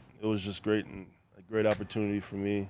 I took advantage of it, and uh, even before the comp, I was telling everybody like, man, don't be surprised if I get a medal, man. Like, I like that I confidence. was, yeah, I was telling my, my buddies back home, like, man, how crazy would it be if we actually swept the shot put? Like, it's possible. And it just mentally, Coach Sarge was always on my corner, telling me I could do it, you know, believing in me. And uh, I just went in there confident and knew what I had to do. I had asked this to Coach Sarge before too, because your parents are Nigerian. Yep. And was there ever a temptation to switch allegiance? Because you could have made a ton Yeah. of teams, man, I if know, I'm Nigerian. I know. I know. And and, and Mhm. you did not. How Yeah. come, or you know, what it meant to stay Yeah. and throw for this team? Yeah, for sure. I mean, 2016, I went to Nigeria and uh, I went to their trials, and I think I threw maybe like 1980. I was throwing 20, about 2012 at the time, but the standard was only 2050. So I went out there to have like a last chance meet, and it was a it was a tough meet to compete at, man. Um, it wasn't, you know, it could have been run a lot better, but after that, I just kind of made the switch over. I had more faith in the U.S. and like ha- that they could help me get to the place where I want to be, and I think I made the right choice, man. Clearly, for you and for the country, For as we saw man. all three of you stand up there. For sure. You would think? you would you have uh, would you could you fit into Grant Holloway's Oh, warm man. top? you watched it unfold pretty close. Yeah, man, it looked like a swimsuit on him. I a It scuba looked like a wetsuit. He was going to scuba dive. That was hilarious. We all had to tug him, tug the uh, the top down to help Joe squeeze into it, man. It was dope. Appreciate that, Grant. That was cool. Where you helped out Joe last night. that was So, wild, man. What did you do last night to celebrate? What was it after medal Believe it or not, man, I got lit at Denny's, man. Denny's. Denny's. Denny's was a spot. Everywhere else, it was, it was Sunday night. You know, everywhere was Right. closed. So Denny's had the op- the bar open until like two thirty. so we were just at Denny's, just you know, having a good time. Me and a bunch of throwers just went out there and we, we chilled until about two thirty, and then people have flights at like three thirty. So it was, we went to McDonald's. You know, I almost gave. Did, my, were you guys getting a grand slam? Huh? Wait, it's the grand slam Nah, at we Denny's. didn't. We didn't eat at all, man. We, we were drinking the whole time. I got a video. I got a video on my phone. I was about to. And you're just drinking medal. at Denny's. Yeah, yeah, yeah. There's like didn't that even know viral could- I video. didn't even know you could get a Yeah. drink at Denny's. What yeah, the they got a bar at Denny's. There, yeah. There's a video. Yeah, yeah, yeah. Oh, Last night we went to to we went through the uh, McDonald's drive-through, and like we didn't we weren't in the car. We were just walking. So it's you. Me, um, who else was there? Brian, uh, Alex Young, Brooke, everybody, a bunch of us. Can Yeah. Can you text Mac the video or dr- Yeah. airdrop it? Yeah, this is me. I put my uh, I put my medal around the McDonald's worker. You know, and, uh, I tried to bribe her a little bit. Like, come on, you gotta let us get some chicken, man. Let me get some chicken. Doing this, uh, like you're that. pretending to be a car in the drive-through window. We Like sweet talked truck. her, man. We sweet talked her. Michelle. Michelle was a nice lady, man. Michelle. I think there was a San- Sandra. and Shout out. Jonathan, man. Shout out to those guys. That was. Have you been back to Voodoo Donuts for the maple the Not maple bacon bar, whatever? I'm gonna go. I'm gonna go. Not yet. I remember last year I came back after Prefontaine. I brought a box of like two boxes full of just maple bacon bars from Voodoo Donuts, man. It was it's phenomenal. It was great. It was a great night. How long are you gonna hang out for now? I'm leaving on Wednesday. Uh, I just want to hang out. I wanted to see the discus final. My roommate Brian Williams, I live with him at the center, and uh, wanted to see him make the final, but got, you know, didn't have the best day. But still, mm-hmm. I'm gonna go out and see uh, Sam compete Yep, well. Sam's there. Hopefully, so. Okay. Yeah, Are you like Grant? Are you hoping they'll call for the four by one? awesome. Oh man, I wish. There's there's, there's people in the medal. comment section here. It's uh, Awotunde on the third leg of the four by Yo, one. People we are might for it. still win. I actually ran Have you ever done that? I ran the third leg in middle school, man. Like I was, I was on the, I was on the bend, you know, trying to pump my arms, man. I'm trying to tell you, I could run. Maybe, I give him, I give him a 12-5 right now. Wow. Yeah. Well, th- you I might pull a hamstring, but you know, I got, I got the country on my back, so I'm gonna get through. I'm gonna pass up the baton, man. You were, you had said before that Joe has he thinks like one of the fastest out of the block starts. Yeah, Joe's Yeah. walking over right now. He texted me, and- but he's he's he's talked to me about this before because eh, there was a point right after 2012 or 2016 Olympics where both him and Crouser like got uh, an offer for to go to training camp or practice or something with the Yeah. Colts. Okay. and so uh, but he told me back in the Penn State days, like in when he his you know popping uh, pop speed, Yeah. he would go up against anyone Yeah. else, like even even some of these sprinters. And so Yeah. uh, I was watching some of those blowouts yesterday that he was Yeah, doing, and. I was like, he's, he's, still, he's still got it. How's So- your block sure. start? What, yeah. Uh, it's gotten better. When I was in high school, I mean, that was probably the thing I struggled with the most. But I was real good at like my lateral quickness. So like the what is it, the five ten five shuttle. Mhm. I ran like a four flat my senior year of high school, and that was like the best at that camp that I was at. So I mean, that was that was pretty top notch. It is something people lose sight of, right? Is they Yeah. just see these massive people and they think mass is the key, and yet Mhm. if you took the speed and the explosiveness in there, Yeah. uh, nimble feet Mhm. to, to get around there, right? Like it's yeah. it's they're really Gotta have light feet. super athletic guys. Yeah, they are. I mean, definitely some of the most impressive athletes in the world. I think, man. A guy like Joe squatting 800 pounds. You know, just being able to squat 800, 700, benching 500 pounds, still being able to run, jump, throw, be active. There's not many people built like us in the world, man. We're definitely we're up there for sure. 100 meter guys, here, go. Just run a straight Yeah, line. You run a straight line. Literally, come on, Right? Hammer throwers, you got to pick some up and you're spinning around. You got, right? Like there's Four a, spins, like there's a lot more stuff going on there with all you guys. Yeah, there's man. some precision involved. This who can't run on a straight line? Right, you gotta do a full 360, man. Oh, and by the way, you're holding a you know you're holding a rock that weighs 16 pounds. yeah, like the weight of a bowling ball. It's it's nuts. Imagine just trying to do a turn with a, a bowling ball. Although I have heard right when you do it right because you get momentum that it, it at some point it feels almost right. It it's almost effortless. weightless when it Yeah, goes for by. Sure, it does. I mean that that's kind of how I felt on Wednesday going into the competition, man. I've never felt an easy throw. That was my first time throwing 22 meters in practice on Wednesday. And that was like the easiest throw imaginable. So like that's just a testament to my coaching, my programming, and Sarge. But like when things are clicking, you don't you don't even have to think in the ring almost. You know, it just kind of happens and it just feels effortless. Did you know immediately yesterday at the you know each personal best where you're like that's gone? I knew besides the 22 29, I, I didn't expect that one to go that far. I just kind of felt the energy of the crowd and just got amped up. You know, it was great. It was like some of the loudest claps I ever heard from a stadium, from a crowd in my life. You know, shot put usually doesn't get that kind of attention.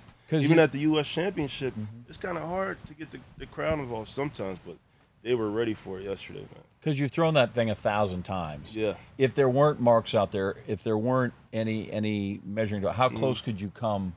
To Just on the feel and eyeballing it. You- How could you Um, come I'm- within 10 I'd say- centimeters I'd each say time? like, yeah, 10 to 20. Yeah, I, I don't know. And the first time I you li- threw 22, was it your birthday or was Coach It Sarge's birthday? Sarge's birthday. Yep, September 5th, man. It That a- was another one where you went dancing through the infield Yeah, where the hell that it was. throw- Where were you? You were. I was in Padova, Italy. Yeah. Yeah, I've, that- I've been to meet there. It's a Yeah? giant stadium. Yeah. Huh? it's like kind of weird that there's like yeah, in the middle of nowhere. there's like a thousand people in this soccer Yeah. stadium that fits like seventy five thousand Yeah. people or something. I'm not gonna lie, I love that competition. They had us in a decent hotel. They had those like, Really funny, rentable- good those- breakfast. Yeah, very good. it's like it was like yeah. I Right. mean, the breakfast was why it's a it's a good introduction to like the European circuit. You go down and it's just like there's a lot of ham and Espresso, yeah, man. Nice espresso machines, man. You can get whatever you want. The best thing was though, they had like rentable bikes. So like I would rent a bike just because I didn't want to take like uh, the bus. They had like a a local bus you could hop on. I didn't know the Italian, and I couldn't speak. I didn't know where I was going, so I just got a bike and just went off the top of my head like, "Where's the stadium?" it's not even close. yeah, I was riding a bike around It's Italy, not close Yeah. at all. it was nuts, man. It was, it was awesome though. It was it was definitely like a two mile bike ride, but that was my warm up. So, I just rode Well, the, yeah, the warm up stadium from the stadium. Yeah, it's a nice. As a distance runner, it was too far. yeah, for sure. Oh, you don't want to run there. Yeah. You don't. But there's Uh, a lot of people on bikes out there and mopeds and stuff. So I felt kind of you know normal. Big man on a little Vespa and off you go too. Get yourself a scooter, it'd be great.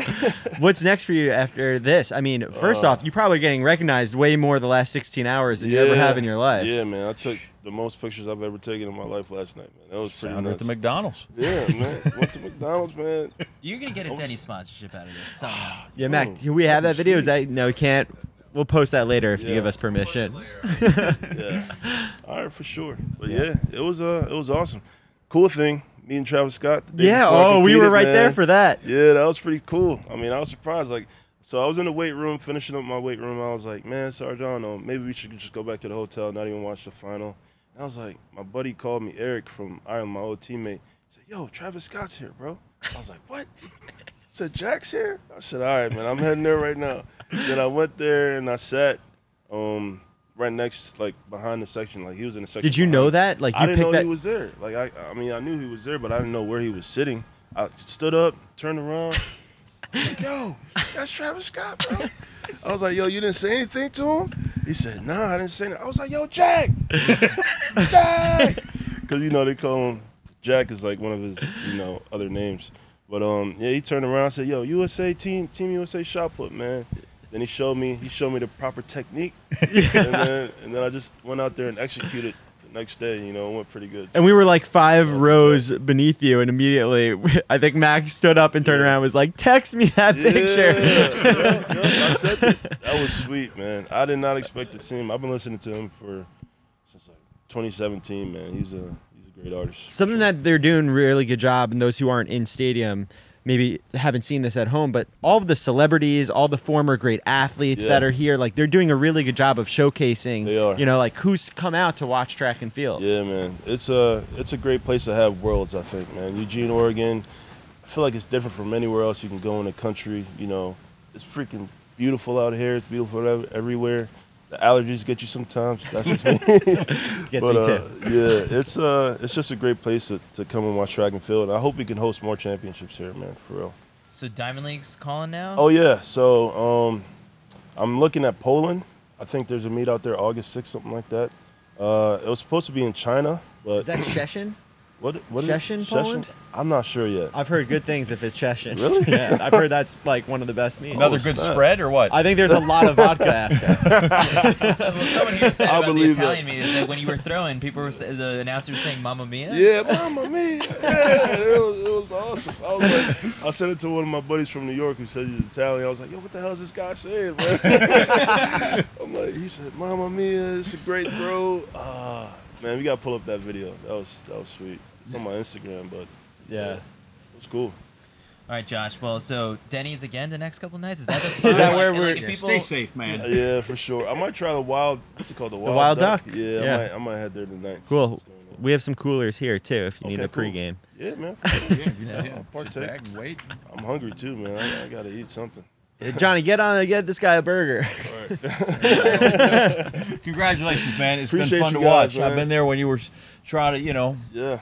Getting barely getting points in the SEC meet and move up in the national meet and to come here and to make this team and to end up on the podium is Long a, time coming. it's man. been a long time. It's neat to watch that that Mhm. ascension because it's it's just been a trending up for for, sure. year after year after year. But you throw against some of those guys and you got to have great patience and- Yeah. and, dedication and Yeah. and uh, They- it's you US amazing to watch. They, they don't make it easy, man, but they definitely bring the best out of you. you know? Yeah. So that's why I love competing for this country, man. Gave you the the bronze. Watch out for yeah, watch out for You could say Grant's whatever medal. I'll just All slide right. it Where are you gonna put your medal? Um, I don't know yet. I might give it to my mom when I get home, and she might do something with it. Nice. I need to get my flag though. I haven't seen that flag since they took it off before the uh, medal ceremony. And I know there's some good prize money for uh, you know, getting a medal. I didn't even know. well, the, at first, did you get my Venmo yesterday morning for the victory lap? I lap? did not know. I didn't see that either. you didn't see that one either? I'm trying to It's tell a you. good start to the day. I, I mean, I knew I was getting something, but I didn't. I didn't see the Venmo. No, not yet. But I'll check now. it's not. It doesn't compare to what I Yeah, think World but- Athletics has given you. I mean, I knew there was prize money here, but that wasn't even on my mind, man. I was I was locked in all week, man. It's it's crazy. So uh, just before, we- so you, we were 22, 24 Yeah. to start. Yep, 24, and then 2170, and I think like a 2114, then a 22 29. Yep. No, no. Then a foul, then a 22 29, and my last row was 22 22. Call me, call me 22 day right now. You're getting a lot of uh, people in the comment section here telling us to ask you about Rocket Rocket League. Rocket League. Yeah. Who's asking that? I. They're like, Why do they know things they shouldn't know? I Ask mean, them I about don't Rocket know. League, a Rocket League. I play Rocket League a little bit, man. It's pretty fun. Um, I'm not the best. That is a very. It takes a lot of skill to be good at that game. A lot of hours. I go on, you know, I'm a, a recreational player. You know, I'm not out here trying to start any beef with anybody. that game gets pretty. Oh yeah, Yeah. he's got what is it? FaZe Atlanta Atlanta Atlanta FaZe. Atlanta FaZe. Atlanta FaZe. It's an esports team. Some esports Oh, yeah, team. Oh yeah, that's cool. I didn't know that. Now, do, what's, do you have some? What's your? Do you have some kind of? What's your name when you're on? So like, that if people, or do you want to give it a? I Is think, it something um, cool? Nah, it's nothing cool. It's just Tune Day. It's T U N E D A Y 12. Yeah. Tune Day 12. Yep, for sure. Very cool. Well, Yeah. we appreciate you stopping by. We know that you, know, you probably got a lot of text messages and people calling. And Yeah, man. Plus, there are a lot So of pla- and there are a lot of places that are open now that you can get to, Yeah, so you don't have sure. to get up at Denny's. Absolutely. Going to Wild Duck tonight, man. Tell them to be ready. good advertisement for the Duck great. tonight. Yeah, they better have an extra bartender on staff. and somebody to hold open both doors because that, that, that one door is not very big. You're gonna need, a, need somebody to open both doors to walk through with those shoulders for sure. Absolutely. Josh, Well, appreciate you taking Appreciate the time. Thank you. man. Thanks again. This is awesome. Awesome. All right. Very laid back. So it's like a podcast or Yeah. what? yeah. yeah, we've been having 1,400 Joe's people on the watching way. you. Yeah. Sweet. So are we talking away till Joe gets here? Yeah, we'll we'll, we'll right. talk while Joe uh, Joe might be rolling through any minute now. Because Um, those guys ended up. So we get three shot put medals Yeah. last night. Grant and Trey bring us a couple of hurdle medals. Uh, Katie and Sandy, right? We get two Yep. medals in the pole vault. The other finals where we have uh, the hammer, first and third, and the hammer with uh, Janae and and Brooke. So how many is that? Is that is that the nine of them? I think so, so. That's yeah. that's- Still.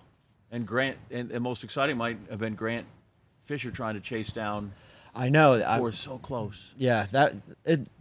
You know, it's funny. We were talking a little bit about this on the podcast and how we think the American fans do a really good job of uh, looking at the context of athletes and knowing, you know, hey, you, maybe for some people fourth we'd be disappointed, and but for Grant outkicking Selemon Barega, the Olympic champion, you know, that was an awesome race, and uh, I, I think that we've got a good medal shot in that five. Do this. uh, Help me understand because we didn't quite get to it yesterday. Because I think I do. Yeah. But but for somebody who's put in the miles, to run 24 laps and then bust off 57 and change or whatever it was, or 50. Yeah. I mean that's that's abs- well. Well, their last half was 153, so 53, mm-hmm. right? He closed 60, 53, four. this is this is the best way I could kind of describe it. So those guys can run that pace of maybe 64, 65, 66s all day. Just keep going. And right? so for, you know, it's one thing to get in a time trial race in the start of the season and just, you know, really be you know, getting from the gun and going. For those guys, it's about how fresh can I be with one lap to go, and they are very close to like they are surprisingly fresh.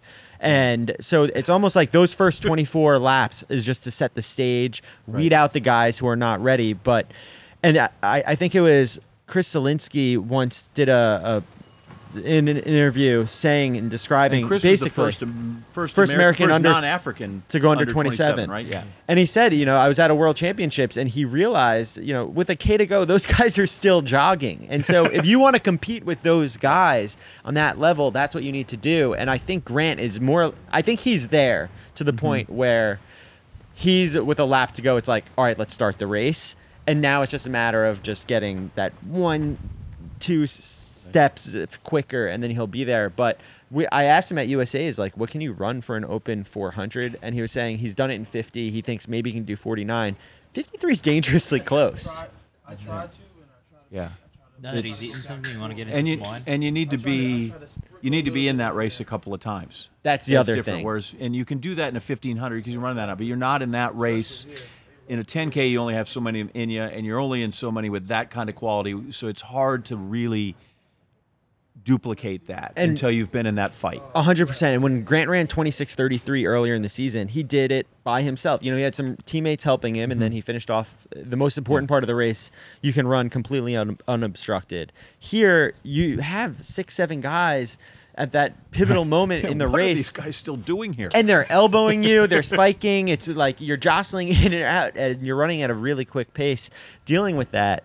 And so that is an acquired ability to re- remain calm in that chaos, to be mm-hmm. able to sprint. I mean, in the 400, in the open 400, like you have your own lane. Like there's guys going on around you, but you don't have to legitimate, like literally be weaving in and out of guys to mm-hmm. find your spot.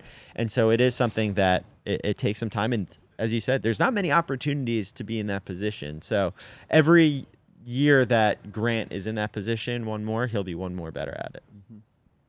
Do you want to bust out the, the wine and get Grant up- back on for a little bit? Uh, you can ask him if he's ready to have a Yeah, a I'm quick. good. You Ready? good? I'm good. What'd we eat? I gotta go. I gotta go see Gil at three, so it works out well. Who are we going to see? Gil Divas. Oh yeah, It works out. that's right. Because we got to we got to we're going up top. got 30 minutes. We're going up Let's get top. some wine glasses. So we'll have glasses him. You can going. tell. So what do you usually at home? Because you usually you usually are almost like a sommelier. You're recommending things to people uh, on your on your social media, right? So Rai actually recommended me the last one. I actually or- ordered one back at the house. Who's this? Rai. Rai Benjamin. You guys are aren't you guys? I thought you guys were feuding. Are you beefing? We can be. If it helps. the- if yeah, it exactly. helps- Whatever you wanna, whatever you wanna add. Look at this man. Look at this man. Look at him. Anything you got to screw the top off, I'd be leery. yeah, of. yeah, no. Uh, when you got screw the top off, you're like, you're like, uh, okay. Thank you. This is a- Thank you. this is a Manischewitz. Manischewitz 21. Exactly. We've No, got- so we've what got do you our usually? interview What do with you? Seb What do Coates. you? Is there a go-to, or do you have something that, that you like that you that you know well? Um, definitely uh, a Bordeaux is is a good go-to for me. Mm-hmm. Um, Merlot's pretty pretty pretty well as well. But Is my another red, favorite, right? The Merlot, yeah, okay, good. Yeah. my favorite one is the Chateau. Definitely, hands down. Definitely. and Uh, A to Z Wineworks, uh, Pinot Noir. Yeah, for the Willamette Valley, so they're fairly and how close by. much? How uh, how much is too much? Like because in your training, right? Like we have like to Depends on relax, what you're we gotta doing. It careful. depends on what you're doing. The next day. I've done it before. It's not. It's not smart. Cheers. Cheers. To the World Championship. John, you in or no? I am not a wine drinker. I'm just Okay. gonna sit and admire you guys who are. So Cheers, We've ladies. got a spare for all of that. You want? You want John's? There you go. Cheers. I'm I'm a giver. Don't mind if I do. Cheers. So yeah, the Coppola is nice, right? I, I've I've, That's I've that's heard a lot nice. of these. I, I, I had that before. Did you? All right, what, what kind of notes are we tasting here? What's our impression? It's definitely um a little kicky, kicky. spicy. You like it fruity? No, I like a smooth, smooth with an intense finish. Okay. This one's this one's kind of um definitely could taste a little bit of cork. definitely tastes a little bit of. It has like a smoky, like smoky flavory note at the end. I wish we had the prices that we paid for each one. that one's definitely probably like 20. I can actually pull it up on my app. That's probably like I've You got an saying- app? Yeah, uh, Vivino. That's easy. Okay. Where's the bottle? There you go. It's A to Z. Pinot Noir. All right, I'm gonna get our next one geared up. A lot of pressure Okay. doing this on camera. Yeah, yeah. No, you don't want to mess that up. Just up. keep turning. You got a regular corkscrew. You got one fancy one. I got a fancy one. Yeah. I, I'll, I'll struggle with that one. I won't even lie. I will. I will struggle with that one. I asked Grant beforehand if he was able to do this in under 13 seconds, and he said no. Oh, wouldn't no. be able. Have you ever sent a wine back at a restaurant? Like if they brought it out the bottle? I think that takes way too much. Yeah, uh, it takes too much time to do. Right? Because they do. They pour you a little bit, and you sort of go, "Oh, this is great." And everybody goes, "This is crappy. Take it back. Open me another bottle." You're Viola. Three point seven. Bottle was 3.7. the bottle was um. 20 So you bucks? just shoot the label, the bottle, and it just Yep. You can buy it right now at Have you picked a race before? Locally. Like, being We'll like just say a- you a- buy it locally. Three point seven, eighty-two percent match for me. so you had One thousand reviews. thirty dollar bottle of wine. That's not. You guys aren't cheap at all, are you? You guys are bringing it in. We So want to it's- shout out to our It's sponsors. light, smooth, dry, and very acidic. Very acidic. Has oaky notes. That was the that was the uh, the cork, cork, I yeah, yeah. Earthy, black fruit, spices, yeast, pears, citrus, and floral. all right, here, shoot this one. Papa Joe. I'm gonna, I'm gonna get, make some way for these two. I'll let you guys go. I can borrow the shirt. I'm gonna, ma- I'm gonna make way. The- that one over. All right, uh, I will make way here for Joe. You guys handle him. That's your boy. Oh wait, is John taking off? I think John is gonna. Oh. John, you can need to get you can take this one and sit here. I'll slide over there. You want me to go in? Come on in. Yeah, Come on in. Stay on. Yeah, take. it. It'll be good practice in case maybe you have some sort Joe, of a come on hosting in. gig in December. Papa, Papa Joe. That's his, is that me? Was that you? That's that's you. That oh oh yeah yeah. yeah. This is live. I love it. This is this is definitely a live show. All right, now we welcome on Good. my boy, Joe's the there. Olympic silver medalist, the two-time world champion, and just added another medal to the collection, the world championship bron- uh, silver medalist, Yep. Joe Kovacs. Joe, Papa Joe. I appreciate it. Thanks for being here. John, I'm gonna take your spot. I'm gonna be the mediator right this now. is, this is this is your audition. Just in case you, just in case you might have some sort of broadcasting gig in December. Uh, this is easy. You want to get Josh back in then? Well, I'll tell you, uh, I'm excited for last night getting the medal. Most importantly, for sweeping for the first time ever in U.S. history. And I'm most thankful to Grant over here because uh, I couldn't have got, I, I couldn't have gotten that medal without him. And uh, somehow I fit. And what is was that a lar- That's XL? large. That was an extra large. That was missing four X's for me. Uh, there it is. So, I uh, told you. Yeah, I was mi- told you. So somehow we got that thing on. I think that has more views than any of our performances from last night. That's very on, uh, true. on Instagram right now, but uh, big thank you for that, Grant. Hey man, that's what that's that's what family's for, baby. That's what family's for. I'll tell you, I came out and they, they said, "Where's your jacket?" And we didn't make the full lap around like we normally do, and uh, I never got to pick it up in the stands, and because of that, I looked at Grant. I was like, "Hey man, do you I mind?" need it. No, you absolutely can use it. Look, I'm telling you right now, I'm gonna frame that damn jacket with your with your bib that I'm gonna get from you. I'm gonna frame it. And I, I hopefully some I'm I'm hoping somebody has that moment on uh, as a as a Kodak film right now because we could definitely definitely use it. Yeah. Well, so where does the friendship between the two of you go back to? What do, what, what do you remember the first time you guys were both? Was it both on a, the, a team together? Yep. So for me, it started 2019. He won. He sent his shot put back to Africa. 2290, 2292, right? 91, 91. 91, 91, excuse me. 2291. And I just honestly think we, I just mutual love, you know, just bouncing off each other. Obviously, his wife is a hell of a mm-hmm. coach. At, she was at Ohio State. Now she's at uh, Vanderbilt. So it's just one of the things where I just think we just bounced off. When I was still a part of Rose Gang, um, he had bought some shirts to, to help out with the company, and you know that was that was that was that. Were you a big throws guy before that, or like? I mean, I'm I was just track and field fanatic, mm-hmm. so it just I, I watched everything, and then for us to both win on the same day, I just think it just it made it that more that much more special. Ten thousand two. Like you're a full track fanatic, or I mean, I know Grant. I got I got I actually have one of Grant Fisher's bibs, so I can still say yes. I want to ask about this more. So you normally go around and you trade bibs or you collect bibs? I collect bibs. So like from all competitions, from the first place finisher to the 12th place finisher, I collect bibs all the way through. So like I have bibs going back from 2017. So my goal at the end of it all is to basically make like a a, a wall of all the bibs that I have. So I just go out, collect them, and trade and sign and all the good stuff. Joe, do you have do you like get bibs or jerseys? Do you ever trade stuff? You know what? It, it is one of those things when he says that it makes me mad because like I, because, because I, I'm like I'm like one- I'm kind of pissed off that I didn't do that earlier in my career. So now it's just like oh man, I'm ten, I'm- year, 10 yeah, years I'm- in, I'm 10 years in. Like like I, I wish I kept all of my bibs. And then sometimes you know in Europe somebody asks for your bibs, you give it to Yeah. them, and you're just like oh man, I, if I would have just kept all those, I could have made my wall. I could have traded them. Even the key cards from going to every hotel. o- o- That's o- actually smart. That's Oh, actually that's smart. all those things you think about like oh I should have done it. So Tunde. You got your you're first in the big moment now. medal, I'll trade you, 22 man. meters. I think I'll- I'll in a give you different my bib, country. but you got to start collecting bibs too, Yeah, because I'll don't get be like on me that. and be like, man, t- have 10 years of regret right there. sure. This morning I came down for we're doing group runs every day, and I came downstairs and I was wearing a Kenya jersey that I got from the World Relays like back in my day. And Chris immediately is like, "You got to go change." I was like, "What?" He's like, "Tracksmith is hosting the group run. You can't be wearing a Kenya jersey. You Kenya's gotta night, go- right?" Go change." I was like, "This guy sucks." That's cool. So Joe, this this particular medal. I mean, you've got a bunch of them. What? How does this one compare to to the, some of the others? Yeah, I mean, of course, you know, like the first one was gold. It was awesome. But through the years, the ups and downs, I think it's like every time you do it, it's different and your perspective is changing.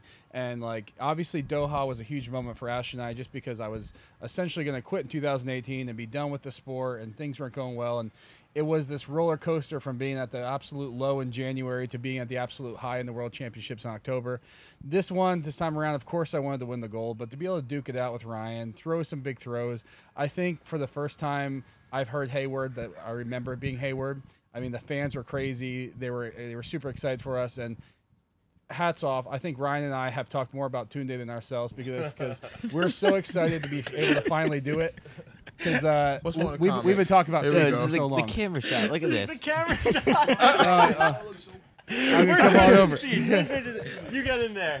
I'm about to say you should, you should see Joe next to me. Like the camera shot next to me is gonna be crazy too. That is the craziest camera. That's angles. Now, now it looks Now like we I'm might be able to- probably I'll the sit up big. straight a Yeah. little bit more. That's good. good time. Hey, All right, but, Joe. uh, but hats off to uh, to Tunde. You know, the U.S. shot putters, we bragged how we're the best shot putting nation every year. We always have the stats to prove it, but we never have pulled off the medal sweep. Yesterday, we finally did it to do it at home. Tunde coming out with big throws in round one. Glad to be I a mean, it, it, it's so many times we coulda, shoulda, woulda. We actually finally did it. So that that that is truly special to all of us. Yeah. That was something I was thinking about, man, a couple weeks ago. I was just talking to my, my roommate. I was like, bro, how crazy would it be if we swept the shot put? Like, it's been a possibility for years, but I had to go in there with the mindset to just stamp it up, man. I knew you guys would take care of business, but I knew I was going to have to have a big day, man. I just wanted to do that for you guys, and that's legendary. It is. That's what I was I thinking. appreciate that because I'll tell you today, like I got a text this morning from Adam Nelson, who is like Wow. my hero in the shot put. So like, I mean, heck, Adam was like my wallpaper on my computer when I like first got a computer, and like that was like who I looked up to. And Mine then, was like, I heard- Reese with the turkey leg. Oh, yeah, yeah, yeah. that now nowadays I'm looking a little more like Reese and Adam, but uh, no offense to Reese on that. But like it's been cool. I heard you say it yesterday, but you gave credit to Ryan and I for pushing the sport. And now you got to chase it, and like it's. I think that's what it's all about. I think the only reason I'm doing what I'm doing is because of Reese, Adam, Christian, John Godina, Ryan Whiting, those guys before us. So if we keep on pushing that level higher, it makes it a pain in the butt to go to these championships and have to throw a championship record or Olympic record to win all these times. But that's ultimately why the sport's getting better. So let me ask you this, Big Joe. Going into this, going into this meet, what was your mindset? What was, what was, what was your mindset? What was your keys to victories as a as a defending champ? What what what what did you? What were you like? All right, if I do bam bam bam, I can walk out of here with the gold. Y- Yeah, I I think um, uh, you probably understand this. Like, you, Absolutely. I, am a little. I don't even have to I, explain it. I'm more. I, am more ticked off, and, and I have that feeling of it's not that I didn't win yesterday. I think I was ready for a bigger throw. Obviously, everybody's going to talk about the warm ups I had that were far, and that's that's a common thing in my past. I hate all the lulls in between. And yesterday's competition, we had more than ever because the time we use a new camera system to measure now rather than the laser. That camera system takes almost a minute and a half, two minutes to register. So a shot put competition used to normally take maybe 45 minutes. It took almost two hours yesterday. So I don't do the best with those lulls. I found a way to still do okay with it and through the second farthest of my life. But like, I think I was ready for a PR. I think I'm ready to go 23 and change, and that'd be nice to kind of finally get over that. But ultimately, that was what I was concerned on most. But whatever whatever medal I got, I wanted to make sure we came home with a medal, and I was hoping for a PR. I think I was uh, two two centimeters away from it, so. I got to get back to the drawing board. Uh, I apologize to Ashley on that one because she had me ready and I, I, I didn't get it all the way through. So uh, hopefully the, the next couple meets we finally get that done. Oh yeah. So last night I didn't get the chance to ask you because of we talked to Tunde about this a little bit about just like the dynamics of the actual competition where uh, you know Ryan turns his back and doesn't watch you throw and then you watch his throws and then go and do these 10, 10 yard or whatever it is blowouts in between these throws. What how intense does that get? Yeah, you know, it's um Ryan and I are very different. We throw very far and sometimes really similar to each other, but you know, he's six eight, six nine, and I'm I lie and say I'm six foot. I'm not. I'm knew not. that too. I I'm knew not. that too. So uh, I'm. Uh, I mean, I try to say I, I'm throwing more off an elastic stretch, and I'm trying to catch that big rebound off my body. And um, Ryan's throwing a little bit more off leverage and timing. So it may look a little similar, but like I'm doing those crazy running and trying to sprint to stay stay warm and stay in shape because I can't cool down. Uh, Ryan can kind of, I think sometimes play it cool and chill, and he can build his rhythm slower, um, and he can keep that consistent level. But it, it, it's just a it's different way different way to get there. And Is that uh, why you like the the smaller condensed time for? Oh shot heck put? yeah! you okay, know that, makes sense. Tunde knows that if, if I had to pick something, it would be like keep the rhythm 90 going. degree weather, good weather. I'd be hot as heck, sweating, and uh, Be like four people in the four people in the comp. and let, us go, let's go. fly through it, fly You know, through it. Yeah, nobody ever wants to be the practice hero, but like you know, I probably had the farthest practice PRs of anybody, so it's one of those things that's annoying because we just got to do when it counts. Yep. Joe, how bad do you want Tunde to stay on the podium with you guys, at least until you're done, right? I never want him to leave because I mean, I, I mean, it's it's truly it's it's and like I want to sound the best way saying this to Tunde, but like you did it at a high level. You did on your first throw at 22 20s. Like it, it, it wasn't a nobody showed up. You threw 2150 because everybody was in there, and that's no disrespect to somebody who throws 2150, but if you're you now you're a 73 foot shot putter, like yeah, that that's real. How's that sound? That's, That's- that's- that's that- far. That's a re- that's, that's a real level. That's a real medal. That's that's in front of you. Beat some. You beat world champions and Olympic. You got to remember who's who was in the competition too. That's what makes it even better. Yep. So for for me, there's like you know there's a lot of boxes that were checked yesterday for you. And it makes us excited because like you're not you're not going backwards from that. Nah, I agree. Appreciate that, man. Big thing was just mindset going into it, man. I mean, like men- being mentally prepared. Like this was like the first time I actually prepared my mental to be ready to go on my first throw. You know, usually I'm a last throw, best throw kind of guy. Even going back to college, SECs, like I broke the SEC record on my last throw. You know, and I threw a meter further on my last throw. So it's just hard to kind of get your mind right to prepared to go early in the comp. But I learned from Tom and you know seeing Chase do it the day before, man, it's just just kind of really fun. So what is your mindset going into competition? This first major Yeah. team, right? Yeah, yeah. First Oh, other other team. than indoors. We're on indoors yeah, together. yeah. So let's just say second because indoor doesn't get the credit it deserves, but it's still a medal. sure, Okay, so second major team, yeah, you got you in your head. Correct me if I'm wrong. You're like, damn, I got Ryan Crouser and I got a defending champ. yep, Um, on, I'm on the team with. yeah. And Tom Going- Walsh is yeah, there. you know, exactly. Yeah, yeah, yeah. like, Going into this comp, sure. what, what what are, what are you telling yourself? I mean, what what yeah. are, what are your keys to, for, for victory in, in, mean- in this in this in this aspect? Going into the comp, like ever since USA's, I was looking at this comp like the Super Bowl. Man. There it is. Like, you know, like Okay. everything I did was geared towards to win. You know, I mean, of course you got Ryan and Joe there. Yeah. But, you know, I'm not. I'm comfortable with like my placing and throwing my best. I just wanted to be at my best. Even if I didn't win, I just wanted to be at my best on the day, and I knew I could walk out of there with my chest held high. You know, so mindset was just stay focused and get it done on throw one. My coach has been telling me that for years There on it end. is. But I mean, I've never really executed it to my best ability. So just going in there and getting a good throw, round one, putting the pressure on everybody else, having them trying to respond to it. I think that's the best way to go about it. But the one thing with that, you got to stay prepared throughout the whole competition. Man. You can't let up. You can't let off All the gas, man. that Because somebody, change. especially when you're throwing against Romani and Walsh, those guys are seasoned vets, man. Romani just won indoor worlds this year. Like he could pop a throw off at any time. So that was the toughest part in between throws, like Joe was saying, the lows that we had, just trying to stay mentally in the game because it could go south real quick. Yeah. I'll tell you something else Tunde did that you know we're not going to talk about because we were talking about yesterday. So Tunde had a little pec injury where there was something Yeah. going on, and this is something that like when you talk about the whole scheme of things, you know you're supposed to be in Prefontaine, you pull out Prefontaine. Yeah. You're supposed to go some Europe meets, you pull up Europe meets. Yeah. So and we know the sponsorship world, money in the throws is, is not what it used to be. And if anybody wants to step up, go ahead and do it. Right, Tunde's right here. but That's why you're on the Citius Mag but- podcast right now. You know? but but if you if you are you have some opportunities like Prefontaine and stuff like that where you get you have the opportunity to get some money and you turn it down to make sure you're healthy for USA's Yeah. and the That's world. That's a hard thing to do. And that's a mature thing to do. And I, I think confidence level I think too. all of us Sure. thought that was very impressive to be like, listen, I would love to go scrap some money right now, but I'm gonna heal up my body and then come out and you you got the medal for it. So I, I think that was a mature decision and it's cool that it all worked out for you. And all of us it. in the shot put world saw that happen. So that that's a different mindset. Appreciate that, man. Joe, how did you celebrate your first uh, global championship medal? Because have you heard how he celebrated his? No, I want You weren't there. You didn't get the invite to Denny's last night. Oh, you were at the. hey, did he? Hey, I, went- I went to Denny's by the hotel Yeah, after I came we back. walked right by. I don't think you noticed it. Oh, I was. Yeah, I, was I good. just crushing French toast then? oh, you should have said hi. Oh. I saw we saw Ashley when we walked in, but we walked straight to the bar. You didn't know there was a bar back there. Oh, I saw the bar behind me. Yeah, no, I was crushing French toast. You were at the bar. Joe said I had to eat first.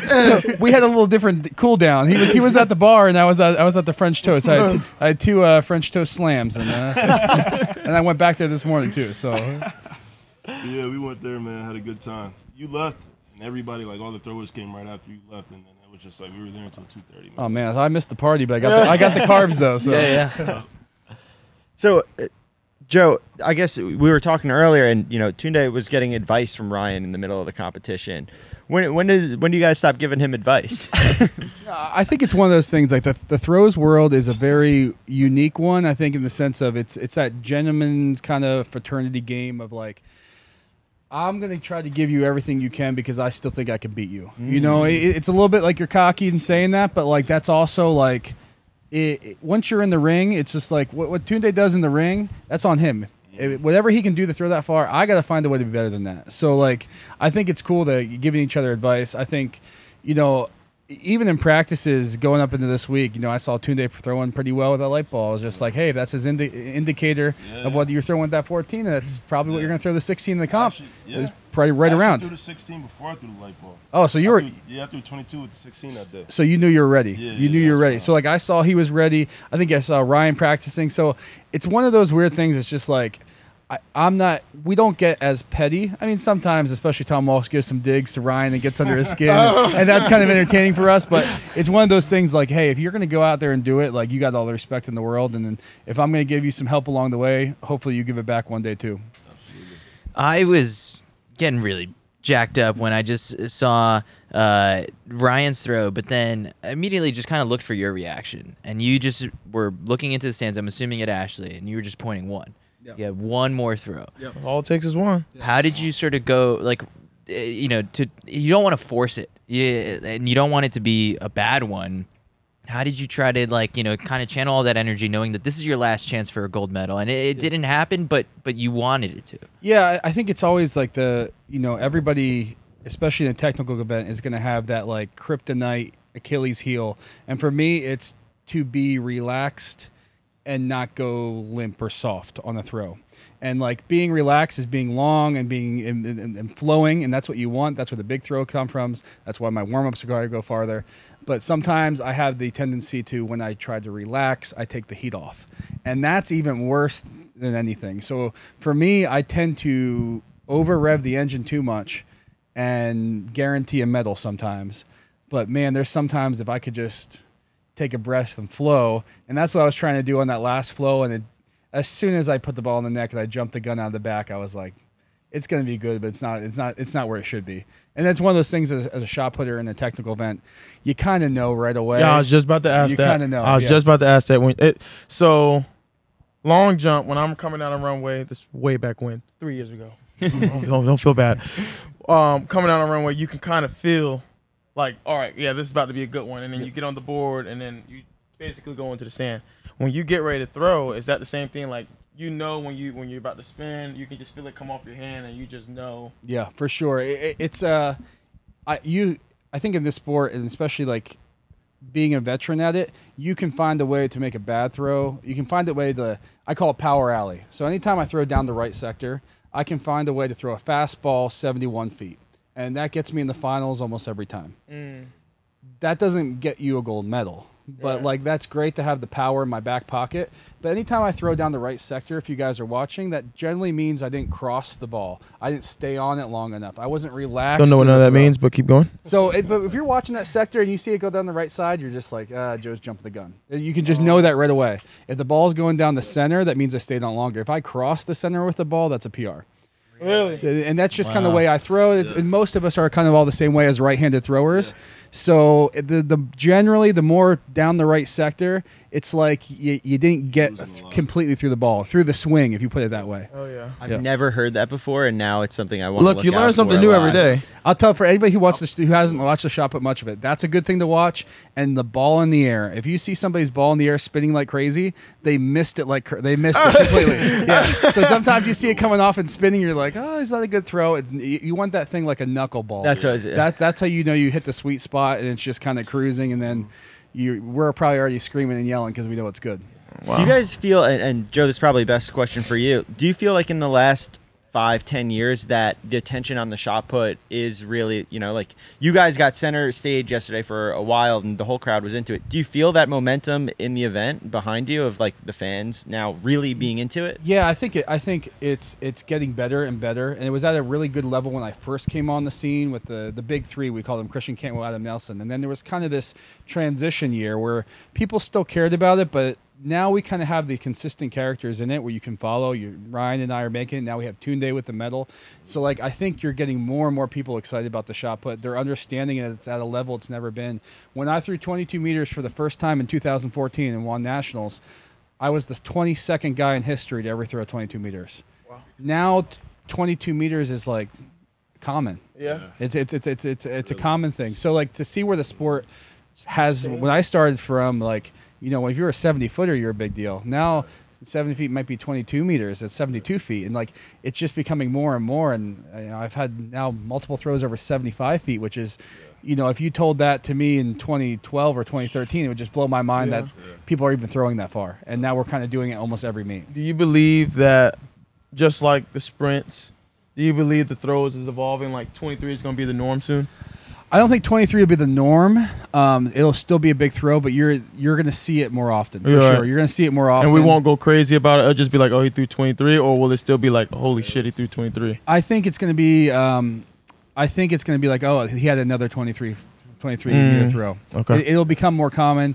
I, I think the the biggest difference I see from the the past is not just like the level getting higher, but the consistency of the level. Because like I'll even look back and no sled to the throwers in the back. But I remember showing Ashley in 2014. We watched. Uh, I showed her the video of Prefontaine here, and we brought everybody in the stands down to watch the shot put. It was really cool. They were like, we we were on the Friday night, not the Saturday. Oh. So they said everybody in the stands. The distance racing is done. Come down. They surround the shot. So I pulled up the video to show Ashley. It was like it was so cool, and like the you know there were world champions with 19 meter throws in their series, like three or four or five of them, like, and they still threw far in that meet. Nowadays, you don't see anybody with a series that even drops off at all. Wow. So it, not only is it just the big marks are coming, but your your your average level is at such a high level that you can't ever take you can't ever take a day off. Yeah, it was interesting to hear Josh talk about how he grew up watching you guys on like YouTube. But uh, Joe, I don't know if if you know the story of Joe. Do you want to share with him just a little bit of like the what was it the the videos that you used to watch? We we've talked about this before um, of how you got into the throws as well. Yeah, for sure. I mean, like, I I didn't know anything about it really, and, and I, I Chris knows a lot of this, but like I started as a way to stay in shape for football, and then you kind of have to stumble upon your way. My mom became my high school throwing coach, and then you find somebody who knows a little bit more, and then you learn from them, and then you know I was right around that era where you had access to the internet, and uh, you know, seeing these guys like my, my hero was Adam Nelson, but Reese Hoffa at the time, and all these guys like traveling the world and like, you know, you don't really know how they're making a living, but you're like they have a house, like Yeah. they're, they're they're doing okay, they're professionals, and the intensity they brought to it, it's I feel like it taught my generation of throwers so much, and now I see my wife being a college coach. All those throwers already have ten times more knowledge than we ever had in college, and you're seeing the depth just get higher and higher. Open evolve. And I think that has to do with the social media era. I think sometimes it kind of bites you in the butt sometimes because people think they can just coach themselves online. But like the access to seeing the high level throws and the high level competition is just it's more and more out there. What was the name of the video? Was it Monster Throws? The YouTube video? Yeah, I was. Uh, oh, let me think. of This I, I still have it saved in my thing. Greatest throws. Yeah, I'll tell you that the the funniest one of that is my buddy Blake and I in college. There was this one called the the best finish throwers, and we thought they had the the best like the, the best like. Oh, you know, Lord. finish of the shot put, and they were screaming like crazy. It wasn't until two months later that Two we ends. realized they were all in the same jersey, and they were from Finland. They didn't have the best finish on the throw; they were the best Finnish throwers. So that one was pretty bad. It took us two months to realize that. One. But uh, yeah, we, we felt pretty uh, we felt pretty bad about that one. We both got our degrees though, so it was, uh, That's all that matters. Yeah, yeah. That's all that matters at the end of the day. yeah. So I, I thought we were we were I didn't realize we were throwing a party and just the number of guests that we've got. So we've got guys who throw far. We've got someone who runs fast. Now let's let's merge the two together. We're bringing we're bringing Cam on. Yeah, Bring we're another bringing one. Cam on. We're gonna bring on uh, Cam Levins, who is the Canadian take my national spot. I record actually holder. gotta get in ready. mile. Grant's gotta Oh, get Grant's going. Gotta gotta go. get ready to go All see right. Miss Gail Devers. Ooh, okay, that's cool. Cam, Yeah. Cam, take a seat. I Well, gotta go actually, say let's hi. get one. Johnny, can you get a quick group photo of, of, of all the guests here today? Cam, get Cam, take a John, seat. you Come on. John, get in the photo. What's going on? Good to Cam. see you again.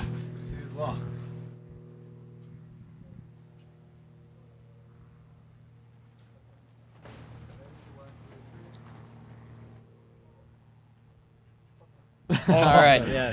So Grant's gonna trade seats with Grant, Cam. thanks for your time. go. You No, gave us you you gave us like an hour and a half, two hours hanging Take out. a take a bottle of No, wine you- with you on the way out. You want me to take one? Yeah, yeah. You Whichever can- one you want. You can leave the medal. You know, it's Yeah, good. leave the If you have any extra apparel too, I, I guess I'm taking everything from you. There you go. Ooh. Cam, we'll get you here for a sec. Sure.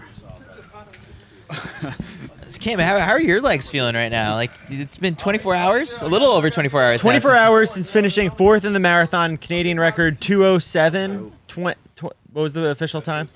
20709. 207.09. All right, so we are just about 24 hours later. How, how do the legs feel? Pretty terrible. Yeah. What What is it like post race after that? You know, both. I guess. What has the reaction been first and foremost? um, I, I mean, the amount of support I've gotten after this, like, I, it's been crazy. It's been really just, like, humbling, honestly. I, uh, have been in sort of obscurity, I think, for a while, and I think deservedly so. Um, and so, I, I just the amount of people that have come up to me and been like, "Oh, I've been like a long time fan. I've followed your career, like really closely for all this time, and like, you know, to know that support has been there the whole time, even at like the lowest lows. Yeah. When the highs happen, it feels really good.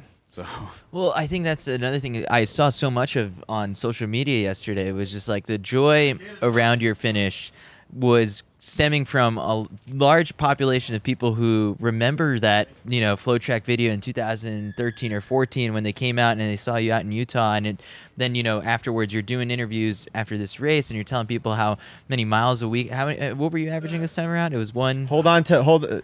Uh, Be ready for this. Yeah, get ready, get ready for this number you're about to hear.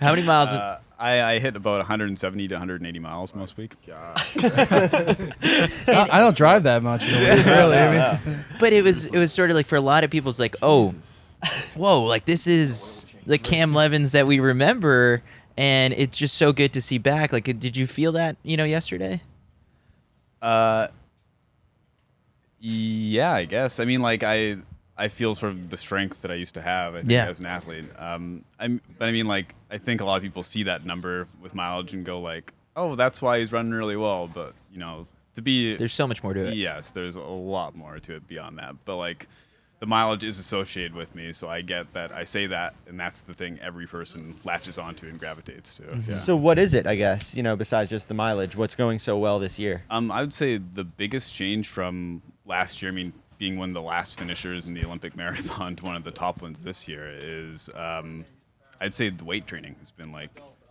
just massive change. Like over the last year, I've just like spent so much time in the gym. Tunde benches 507. Joe squats 800. yeah, 200, 200 more than that. Yeah, that is- okay. So yeah, what what are your numbers? No. so that's been that's been something that has kind of made you feel more regular again. Uh, yeah, I'd say that's been like it's really balanced up my body. Like being, I think I'm only able to handle the kind of mileage I'm running again, really because I've done that as well. And I mean, I've I've really just like took every aspect of my training and went like, what can I do to get better here? Um, because like the best athletes in the world, like they're doing everything they possibly can, and like even though I felt like I was working super super hard. Yeah, you have to be willing to take it to such a level beyond what you think is hard. I think. Something that's interesting is, I mean, the the difference between you two sitting next to each other. You know, like it's probably a good picture. Yeah. well, th- this is this is the cool part because this, Yeah. is the, this is the extreme ends of our sport, right? Like, That's what I mean. But and then especially, I mean, when you're running 180 miles a week, you're probably eating calories like right up there with these guys. Like, how do you even keep your body able to keep functioning at that level? Yeah, it's funny you say that. I mean, this past, um, I mean, like last few months especially, like yeah, my metabolism has just gotten to a crazy point. Like it feels like I'm just like doing everything I can to keep weight on instead of having some concerns of like getting to you know a perf- perfect race weight kind of thing. And so yeah, just like it's a very different experience than I've been in in past years because I think there's there can be a tendency for athletes, distance athletes, to be like, I need to be as light as I can be to, you know, compete with the best guys. And instead, I sort of found that like I'm just getting there and I'm feeling at my best while I'm just trying to maintain the sort of caloric intake. If you want to go to Denny's with these guys, I think They'll take it. Yeah, yeah, it's it's a good spot. So Cam, like you you mentioned sort of like how you've been working kind of in obscurity is how you, you phrased it over the the last year or so. Again, sort of like not as flashy on social media, not posting like a whole ton. Can you kind of update us as to like what what that road to, to get to this point has, has looked like? Um, well, I mean, on top of changing my training, I actually had some pretty uh, rough Achilles issues since the Olympics. Like, I really got, I think, messed up at the end of uh, just trying to finish that Olympic marathon. Um, and so it's been kind of a slow recovery process just from that to the end of last year. And I really got to the beginning of this year. And um, I think that was kind of my like come to Jesus moment where I was like, okay, do I go into this as hard as I can with everything I have, or am I, am I- you know, am I finished? Is do I just Mm-hmm. retire and finish with the sport? And um, I just spent the last six months kind of slowly building up. Um, you know, looking at it month by month, being like, you know, when I get to the half year or get to this point of the year, the World Championships, like, what is it going to take to be ready to run at my best? And it's like the journey from that has been a very slow, slow building process, but I, at least when I got to this point and got to the start line, I was able to say like, there's nothing else I could have possibly done. You know, the quality, maybe. Well, I mean, the quality certainly can can, can continue to improve because that's what's going to help me become better in the future. But from a workload standpoint, this didn't feel like there was anything else I could have done So Tunde, this is you know similar position for both of you guys, mm-hmm. being unsponsored, showing up to the World Championships. Does that feel like a new set of pressure for you to like say like, no, this is the opportunity here, Yeah. you know, on top of just the pride of wearing your country's uniform? Yeah, I mean, I know sponsorships are kind of hard to come by right now in the throws, and uh, I've kind of been professionally thrown for the past since 2018, and uh, I don't know, I don't know if I've just gotten used to not being sponsored. You know, I was at the Olympic Training Center for two years, and that that was basically a sponsor of me living on site, having my meals, having my coaching, everything paid for. But since I've left back in 2020, man, I've been working a lot of jobs. Man, I was a bouncer at a bar. I've been working at Sornex Equipment Company, you know, helping them make fulfillments and stuff like that. And uh, I was doing everything I could to get by and just trying to get to this opportunity for me to place high and hopefully get a sponsorship. But um, yeah, I felt a bit of pressure, but I just tried to live in the moment, and I knew if I just put the work in, that you know, hopefully good things will happen. And Cam, like for you, it's- it's been a little different, right? Because for for years, like you went, you know, you signed out of college, professional contract, and then you know switched sponsors later on. And so this is this has been a, a block without one, right? Yeah, I spent um, a year back in uh, 2017 unsponsored. Okay. So I mean, obviously nothing like your situation. In fact, uh, You're not a bouncer at a bar. That's a one bar I could cause trouble in. Uh, yeah, exactly. um, but uh, both times been fortunate uh, that like my wife works a good job. I've you know I've been a kept man, a trophy husband you know, over, over that year, and then this last half year as well. So that's been really fortunate. Um, so there hasn't been at least a financial stress, but I mean there's certainly the stress of feeling like how am I contributing? How am I contributing to this family? Like, um, like w- am what am is what am I what is what sorry am what I Did is you run a what I'm marathon doing- yesterday? is what I'm doing like you know worth our time kind of thing. Um, so you know there's there's that difficult aspect, but you know it's been a really nice experience being able to try different shoes and finding kind of what I've I've like you know being in Nikes for just a long period of time and then being in Hoka's for a long period of time. I haven't been able to try other shoes too much, and actually the first time I was able to try these like super shoes, the, the Alpha Flies, was in May of this year, and I used them for the first time, and like the first workout I did, and I'm legitimately, I was like, I can't believe I've been competing against people that are wearing these things. I'm like, the difference is insane. um, like, because I'd only ran in Hoka's once, and I mean, like, they're certainly a good shoe, but I didn't have any frame of reference to compare it to. So that was that was certainly amazing. How close were you when you said you had to make this decision? Do I go on or this is where I stop? I mean, uh, those are real adult discussions that you have with your spouse and and and try to come to that conclusion.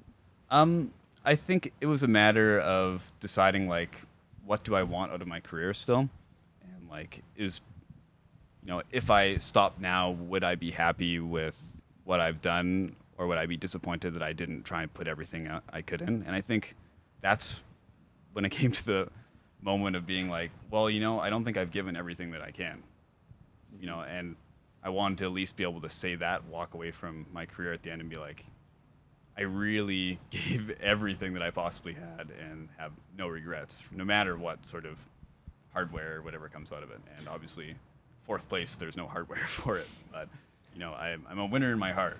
Sort of, you know. Ours too. Well, so Kyle and I were, were, were talking about this last night, and just sort of you see some of the names like on in the results from the marathon, and there's guys like Geoffrey Kamworor who can you know command like maybe a good good appearance fee in one of these fall marathons, and e- even you know, someone like yourself, but like what goes into the decision to run the world championship marathon where it's like there's no appearance fee uh, there's some prize money but it, i mean you you do get to represent your country and so for you was it you know did the olympics and, and the performance their way into this and so why why why do the world championships Um. Well, yeah, a number of those things. Uh, I would say the main reason is like I, I really a big goal for my career now is to, trying to get like a world championship medal, an Olympic medal, and you know, the marathon at the world championships is another opportunity to try and do that. And I mean, I think that's comes or sounds more legitimate out of me now than maybe it did going into the world championships. But uh, I think I'm at a point where I just want to take every opportunity I can to try and get that medal. And um, on top of that, I just ran so poorly at the Olympics the year before that I wanted more experience in this kind of championship race because it's such a different experience than like any other sort of marathon you run. Like you never have, you know, in this case, 70 guys that can all run together for half the race. Um, Like can, almost no matter what pace you go at, at, a large portion of guys all can pack in together. And um, like I can only try this basically once a year at best at these world championships, or again every four years at the Olympics. So. Did you expect it to be this fast? Um, I knew the course was fast. I knew the conditions would be quick. So it was really just a matter of how fast the race went out. So just uh, you know, I, I think it's really a cool dialogue that we're having right now. It's super unique, especially you know having Grant here previously, hurdler, throwers, marathoner. Just to put in perspective, before I put these guys on the spot, you know, because you probably have some questions for a marathoner. Yeah. But so just what was the average pace that you ran for 26.2 miles? I don't know. I, So uh, you, you operate in kilometers.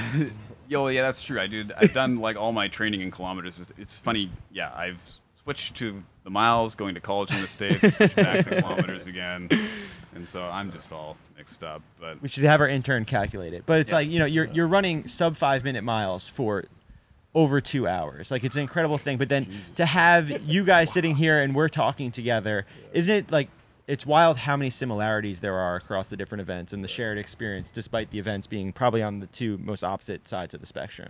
Well, I mean, I as as I hear Cam, I think of Joe and the conversations we've sort of had over you know the past couple of years, where you you have those moments where you're like, I, I don't want to do this anymore, and and but then you experience things like you know this World Championships or the Olympics last year that it it rejuvenates those thoughts. So like I want to keep doing this. Yeah, I think for me the hardest thing, and I think it probably I'll speak for all of us, is it's opportunity cost. It's not just not having a sponsor in the moment, but it's I'm taking this year away from another year I could have in a career, an experience, and then something else in my resume.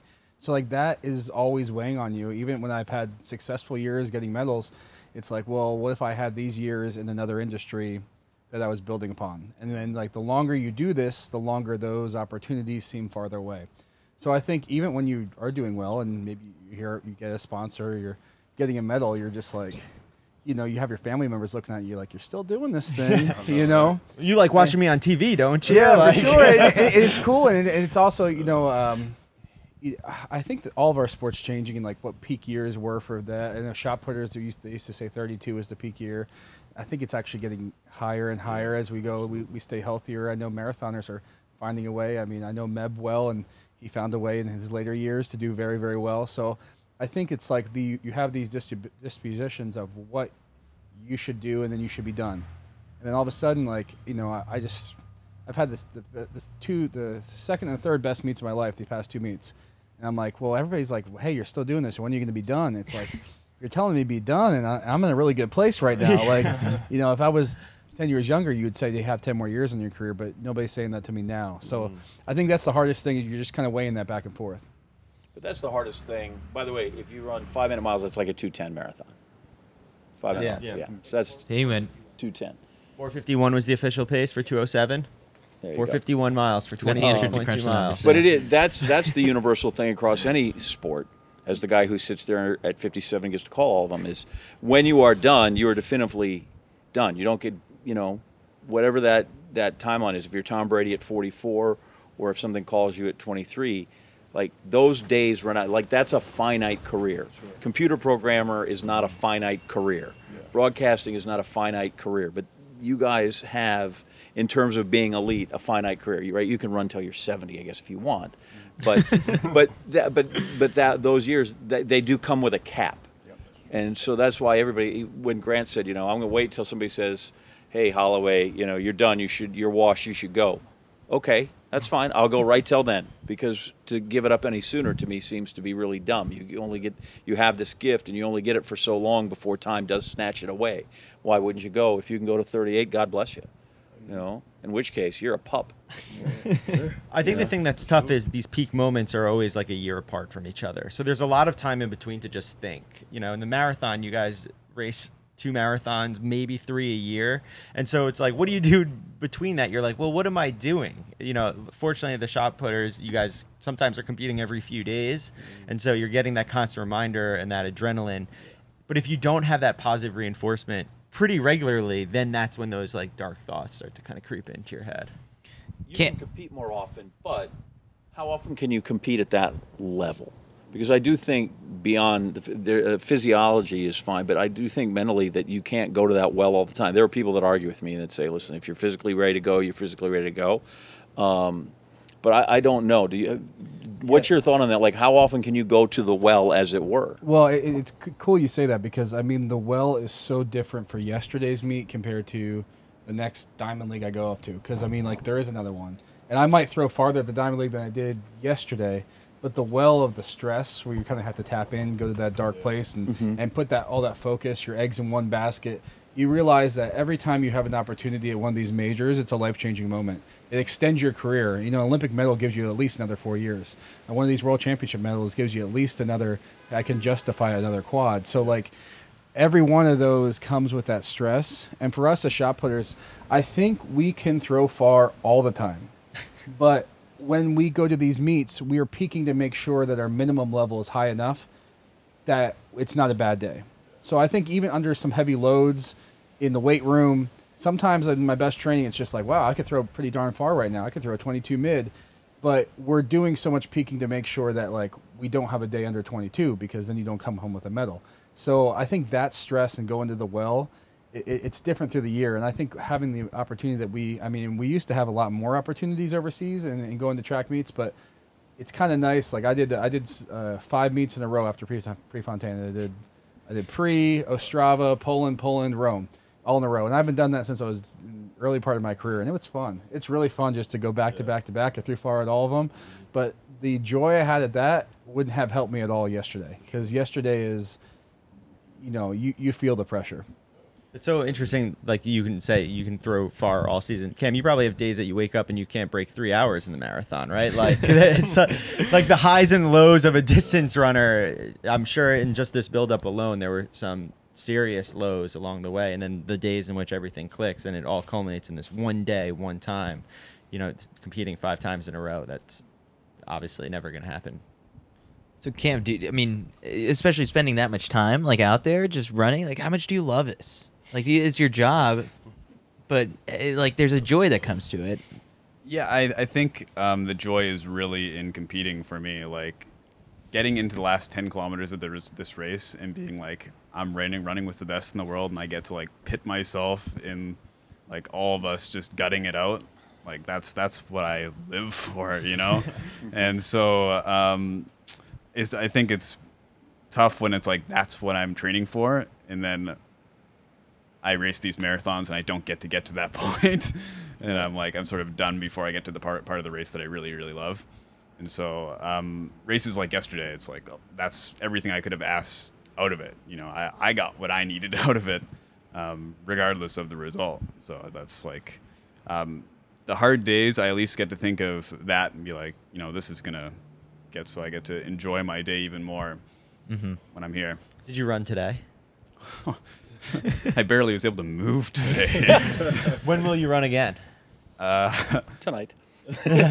Because we have a group run with, uh, Yeah, and Malcolm Gladwell the group Gladwell's run, actually stopping by on one of them, and I was like, we're finally going to be able to maybe get this moment with, with Cam and, and Malcolm being spotted in the same place at the same time. yeah, see, there's no confirmation we're different people. um, yeah, I mean, uh, my coach told me like, oh yeah, just take a week off and then like maybe start up next week, and I'm like, I don't know, man. I, that still seems a little quick for me, based on how I'm feeling. But um, I guess that's the tentative plan. We'll we'll see how the body. I will say that about uh, Mary Keitany, who's won the New York Marathon how many times, and I asked her, you know, in those really hard moments, when you decide I'm either going to really push through, like what goes through your head. And I expected to think, I think, and because you get it a lot, I think of all the people that have supported me. Those are people behind me. I think of all the the, the, the support I've got, and, she just said, I think tomorrow I have the day off. Like that's that's what goes into her head when it's really. I just think I'm going to run really hard because tomorrow I don't have to do anything. Does that enter your mind as well? Like you're saying, you know what? Tomorrow I'm I, I can just stay in bed if I choose to do that. Um, I mean, there's certainly the aspect of training to be like, well, I know all this hard stuff that I do today, like no matter how tired I'm getting through it, at least tomorrow I can just run like as slow as crap. You know, like I just can trudge this mileage as slow as I want, and like I get a couple days off till I have to do it again. But uh, you know, at least I know next time like I can kind of go through that again and again. I don't know. What do you guys do in your off season? Um, you know, I feel like you guys, the shot putters, probably travel way more. So sometimes in your off season, you just want to sit at home. Cam, you like do you travel? Like, what uh, what is everyone's off season plans? I, I think uh, a shot putter's off season is actually like that's when I'm, we're in the trenches maybe more, um, because that's when we got to build the engine. So really, like our fall, and I call the fall training, but it really goes through. As I normally skip indoors through February, March, that first training block. Um, that's where like you know you're just beating yourself down in the weight room. It's all about just building mass, building strength. You just want to be the biggest engine on the block because by the time you actually start caring about throwing, if you have the power in the back pocket, there's nothing better than that. So that's the kind of the year, and, uh, and luckily, you know, my wife's my coach, and she sees the good and the bad of it. But like, like the central nervous fatigue's a real thing. You start putting the orange juice where the plates go, and everything's wrong, and then you're, you're, you're, you're staring at a tree that hasn't moved the whole time. And, you know, that, those things happen. I mean, I, I don't get muscular sore as much as CNS fatigue real bad. Uh, that that real off season part, that's uh, I wish we could enjoy some things more often, but uh, that's where like the meat and potatoes really happen for us. How is that? Is there a separation between wife and coach at times? Like once you got home, it's like, all right, we're out of the weight room. Well, like, she's always the boss. Okay. So- and, so, and you've like got a said- weight room in your house. Yeah, too. we have a weight room in the house, and uh, you know I think it's it's worked so well because it's it wasn't something that like initially like oh I'm coming to coach me. We that was had nothing to do with it, but you know our relationship just kind of grew to it, and she's super smart and she knows a lot, and she saw me making mistakes and was able to kind of put me in line. And you know at this point in my career, I know how to do a lot of things, but she stops me from doing the things that I don't need to do, and like going down the rabbit hole. I'm notorious for this. I always think that I can find a better way than I did yesterday. And I think that's something that has made my career good over the years because I can make something boring exciting, but also means I can start doing something that makes today temporarily good, and then two weeks from now we pay for it. And she's been keeping me in line um, since you know the 2019 season of Doha World Championships. So I mean, I'm super grateful for that. What's your off-season plan, Denny's? Um, no, I'd say I'd take like a maybe maybe a month out depending on when I end the season. Last year I ended my season September 14th. I think I was in Croatia, in Yep. Zagreb. And then, uh, We had a good time in Croatia. Too. that was cool. But um, yeah, they treated us good out there. Remember the uh, the goat that the, The, the lamb. They, The cook, they, lamb they that cook us the lamb. That's every, every shot putter's favorite meat is the Zagreb meat at the end of the year. They have us the day before the comp. It's in their street center. Yeah. And then the people in the town, the mayor comes Mhm. and they, they, they slaughter these lambs and they cook them all Yeah. day for us. Mhm. It's like this huge ordeal. So for Yeah, if- you, you don't really feel like you're a professional shot putter till you get through Zagreb. That, that, Very that's kind of the, the rite of passage. Yep, great way to end the season. And after that, I had to take maybe might have had a little too much fun out there. A week off of doing nothing, and then I started, uh, you know, slowly getting back into it. I think uh, I ended up taking a total of four weeks off. So I got back going like mid October, and then like Joe said, I'm spending the off season like starting heavy reps. You know, a lot of volume, just trying to build this, build the engine. Like Joe was saying, uh, I feel like most shot putters have the a similar look or approach to our off season training. Like we're loading everything up, trying to hit as much as we can for a lot of reps. And then as the season slowly progresses, we start to like dwindle down just a little bit.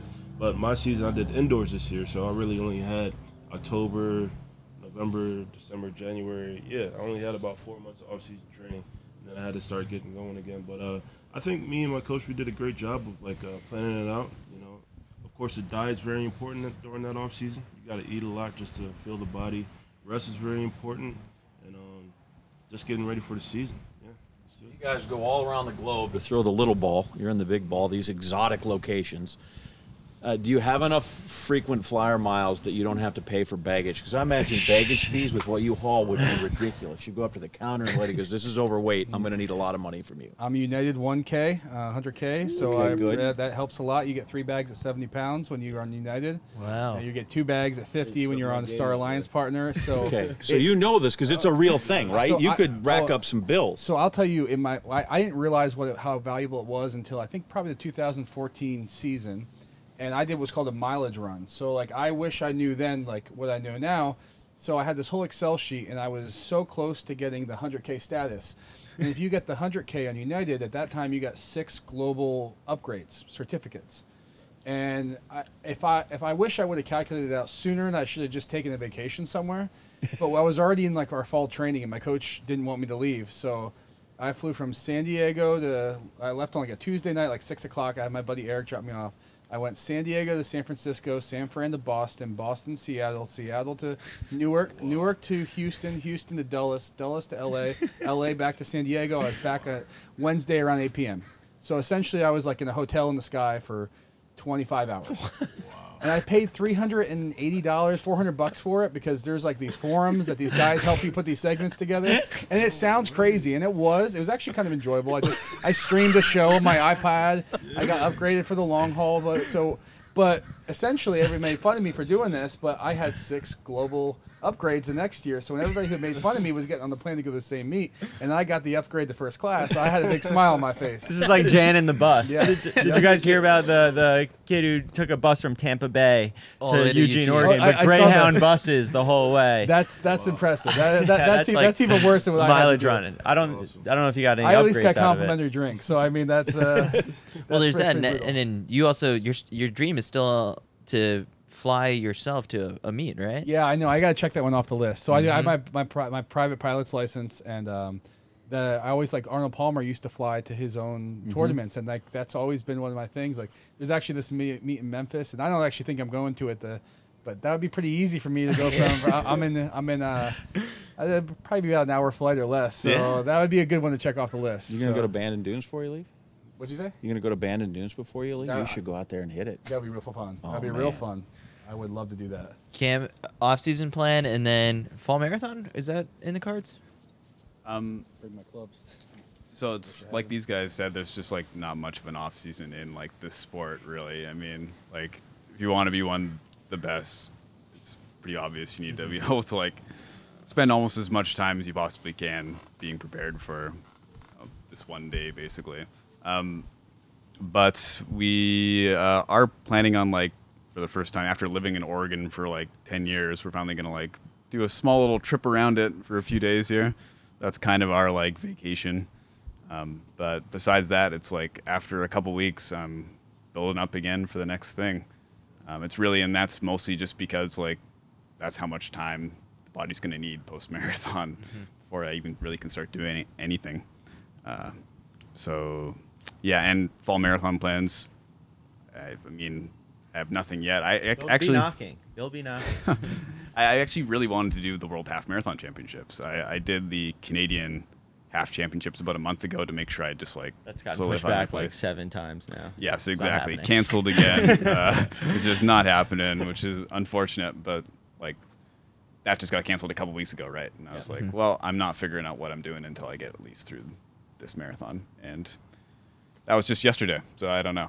yeah, no, I'm I'm I'm with Kyle. I think the major marathons might be calling pretty t- uh, sometime soon, so that, That'd be that- that's exciting. I'm just gonna chime in. My next thing is the men's high jump over at the stadium. I'll Yeah, see everybody. we're- appreciate Yeah, you. no, actually, we were- enjoyed all. Yeah, I think we're gonna kind of wrap up the show because we've also got to get out that one guy to the too? stadium. He loves- he So loves sports in the, uh, the Blue Jays yeah, oh, oh yeah, yeah. He loves sports. Thank this, you. is- my this is the most viewers we've had the entire day, and I hope it only continues to He grow. loves But also sports, like though. the most diverse cast of, of guests, and it was it was a ton of fun. So um, Josh, Joe, Cam, I appreciate you guys taking the time to, to sit down with us. This, some unique conversations the last couple hours. It's been really fun. it really well- opens your eyes to just how big the sport is. Well, I appreciate you guys having us, and I think it's cool that you know when you have the marathoner sitting down next to the shot Right, putter, that's a spectrum of the sport, and that's the beauty of what track and field is. You know, it has a little bit of everything in there, and everybody has their own place, and we can follow them when we need to, but we come together for the fun, the fun times. Joe said it best. And so we'll be back again tomorrow at 1 p.m. Uh, with more guests. Uh, we've actually got to go and pre record uh, an interview for tomorrow. We're actually sitting down with uh, Seb Coe. Oh, wow. Um, Okay. So if you Our guys. second interview with our him, we did one yeah. a number So, of months ago. Uh, if you guys have any questions for Seb, like what, what, what should we ask him? Um, my biggest question, and then like, oh, Is, it, is this about Devin's reaction time? No, I mean, okay. and that's a whole other thing another I won't thing. get into. Is um, my I've I've seen a lot of the, the pro athletes have talked about on the circuit on the Diamond League. I know the Diamond League is going to get revamped with a new TV deal soon, all that kind of stuff. Is um, there are so many more people who are pushing for having our events kind of broken up and separated. Like example, like a throws festival compared a distance festival. You have the relay festival that can kind of take off. Is that something that that he's interested in? Because I, I I think it's great that our sport comes together for these championships to bring the marathon and the shot putter together. But uh, you know, we always get complaints in the throws that nobody's there to watch the throws. But we've had some really successful throws festivals where we're actually getting you know thousands of people and we're getting people at strength competitions who want to bring the shot put into it. So I think it's one thing. I I wonder if he'd support that kind of breaking up, especially with now rankings being so important. Mm-hmm. You know, if we put a big throws fest together, can we still get those rankings? Because it's not. A, it's we're hurting somebody who wants to come to our event, but they still need to go to somebody else's events to get the rank. So Yeah, that's there's a a fine point. line to how to do it, but it'd be really cool if we could pull it off. we want to announce the Big Throws That Fest. like we're we'll gonna be- host the Citius Mag Big Throws guy. Big throws guys. and then before, uh, Well, before we Cam, go, what- what's your question for Seb Coe? Do you have anything? Oh, um, I just wondering what do we need to do to get more track 10Ks?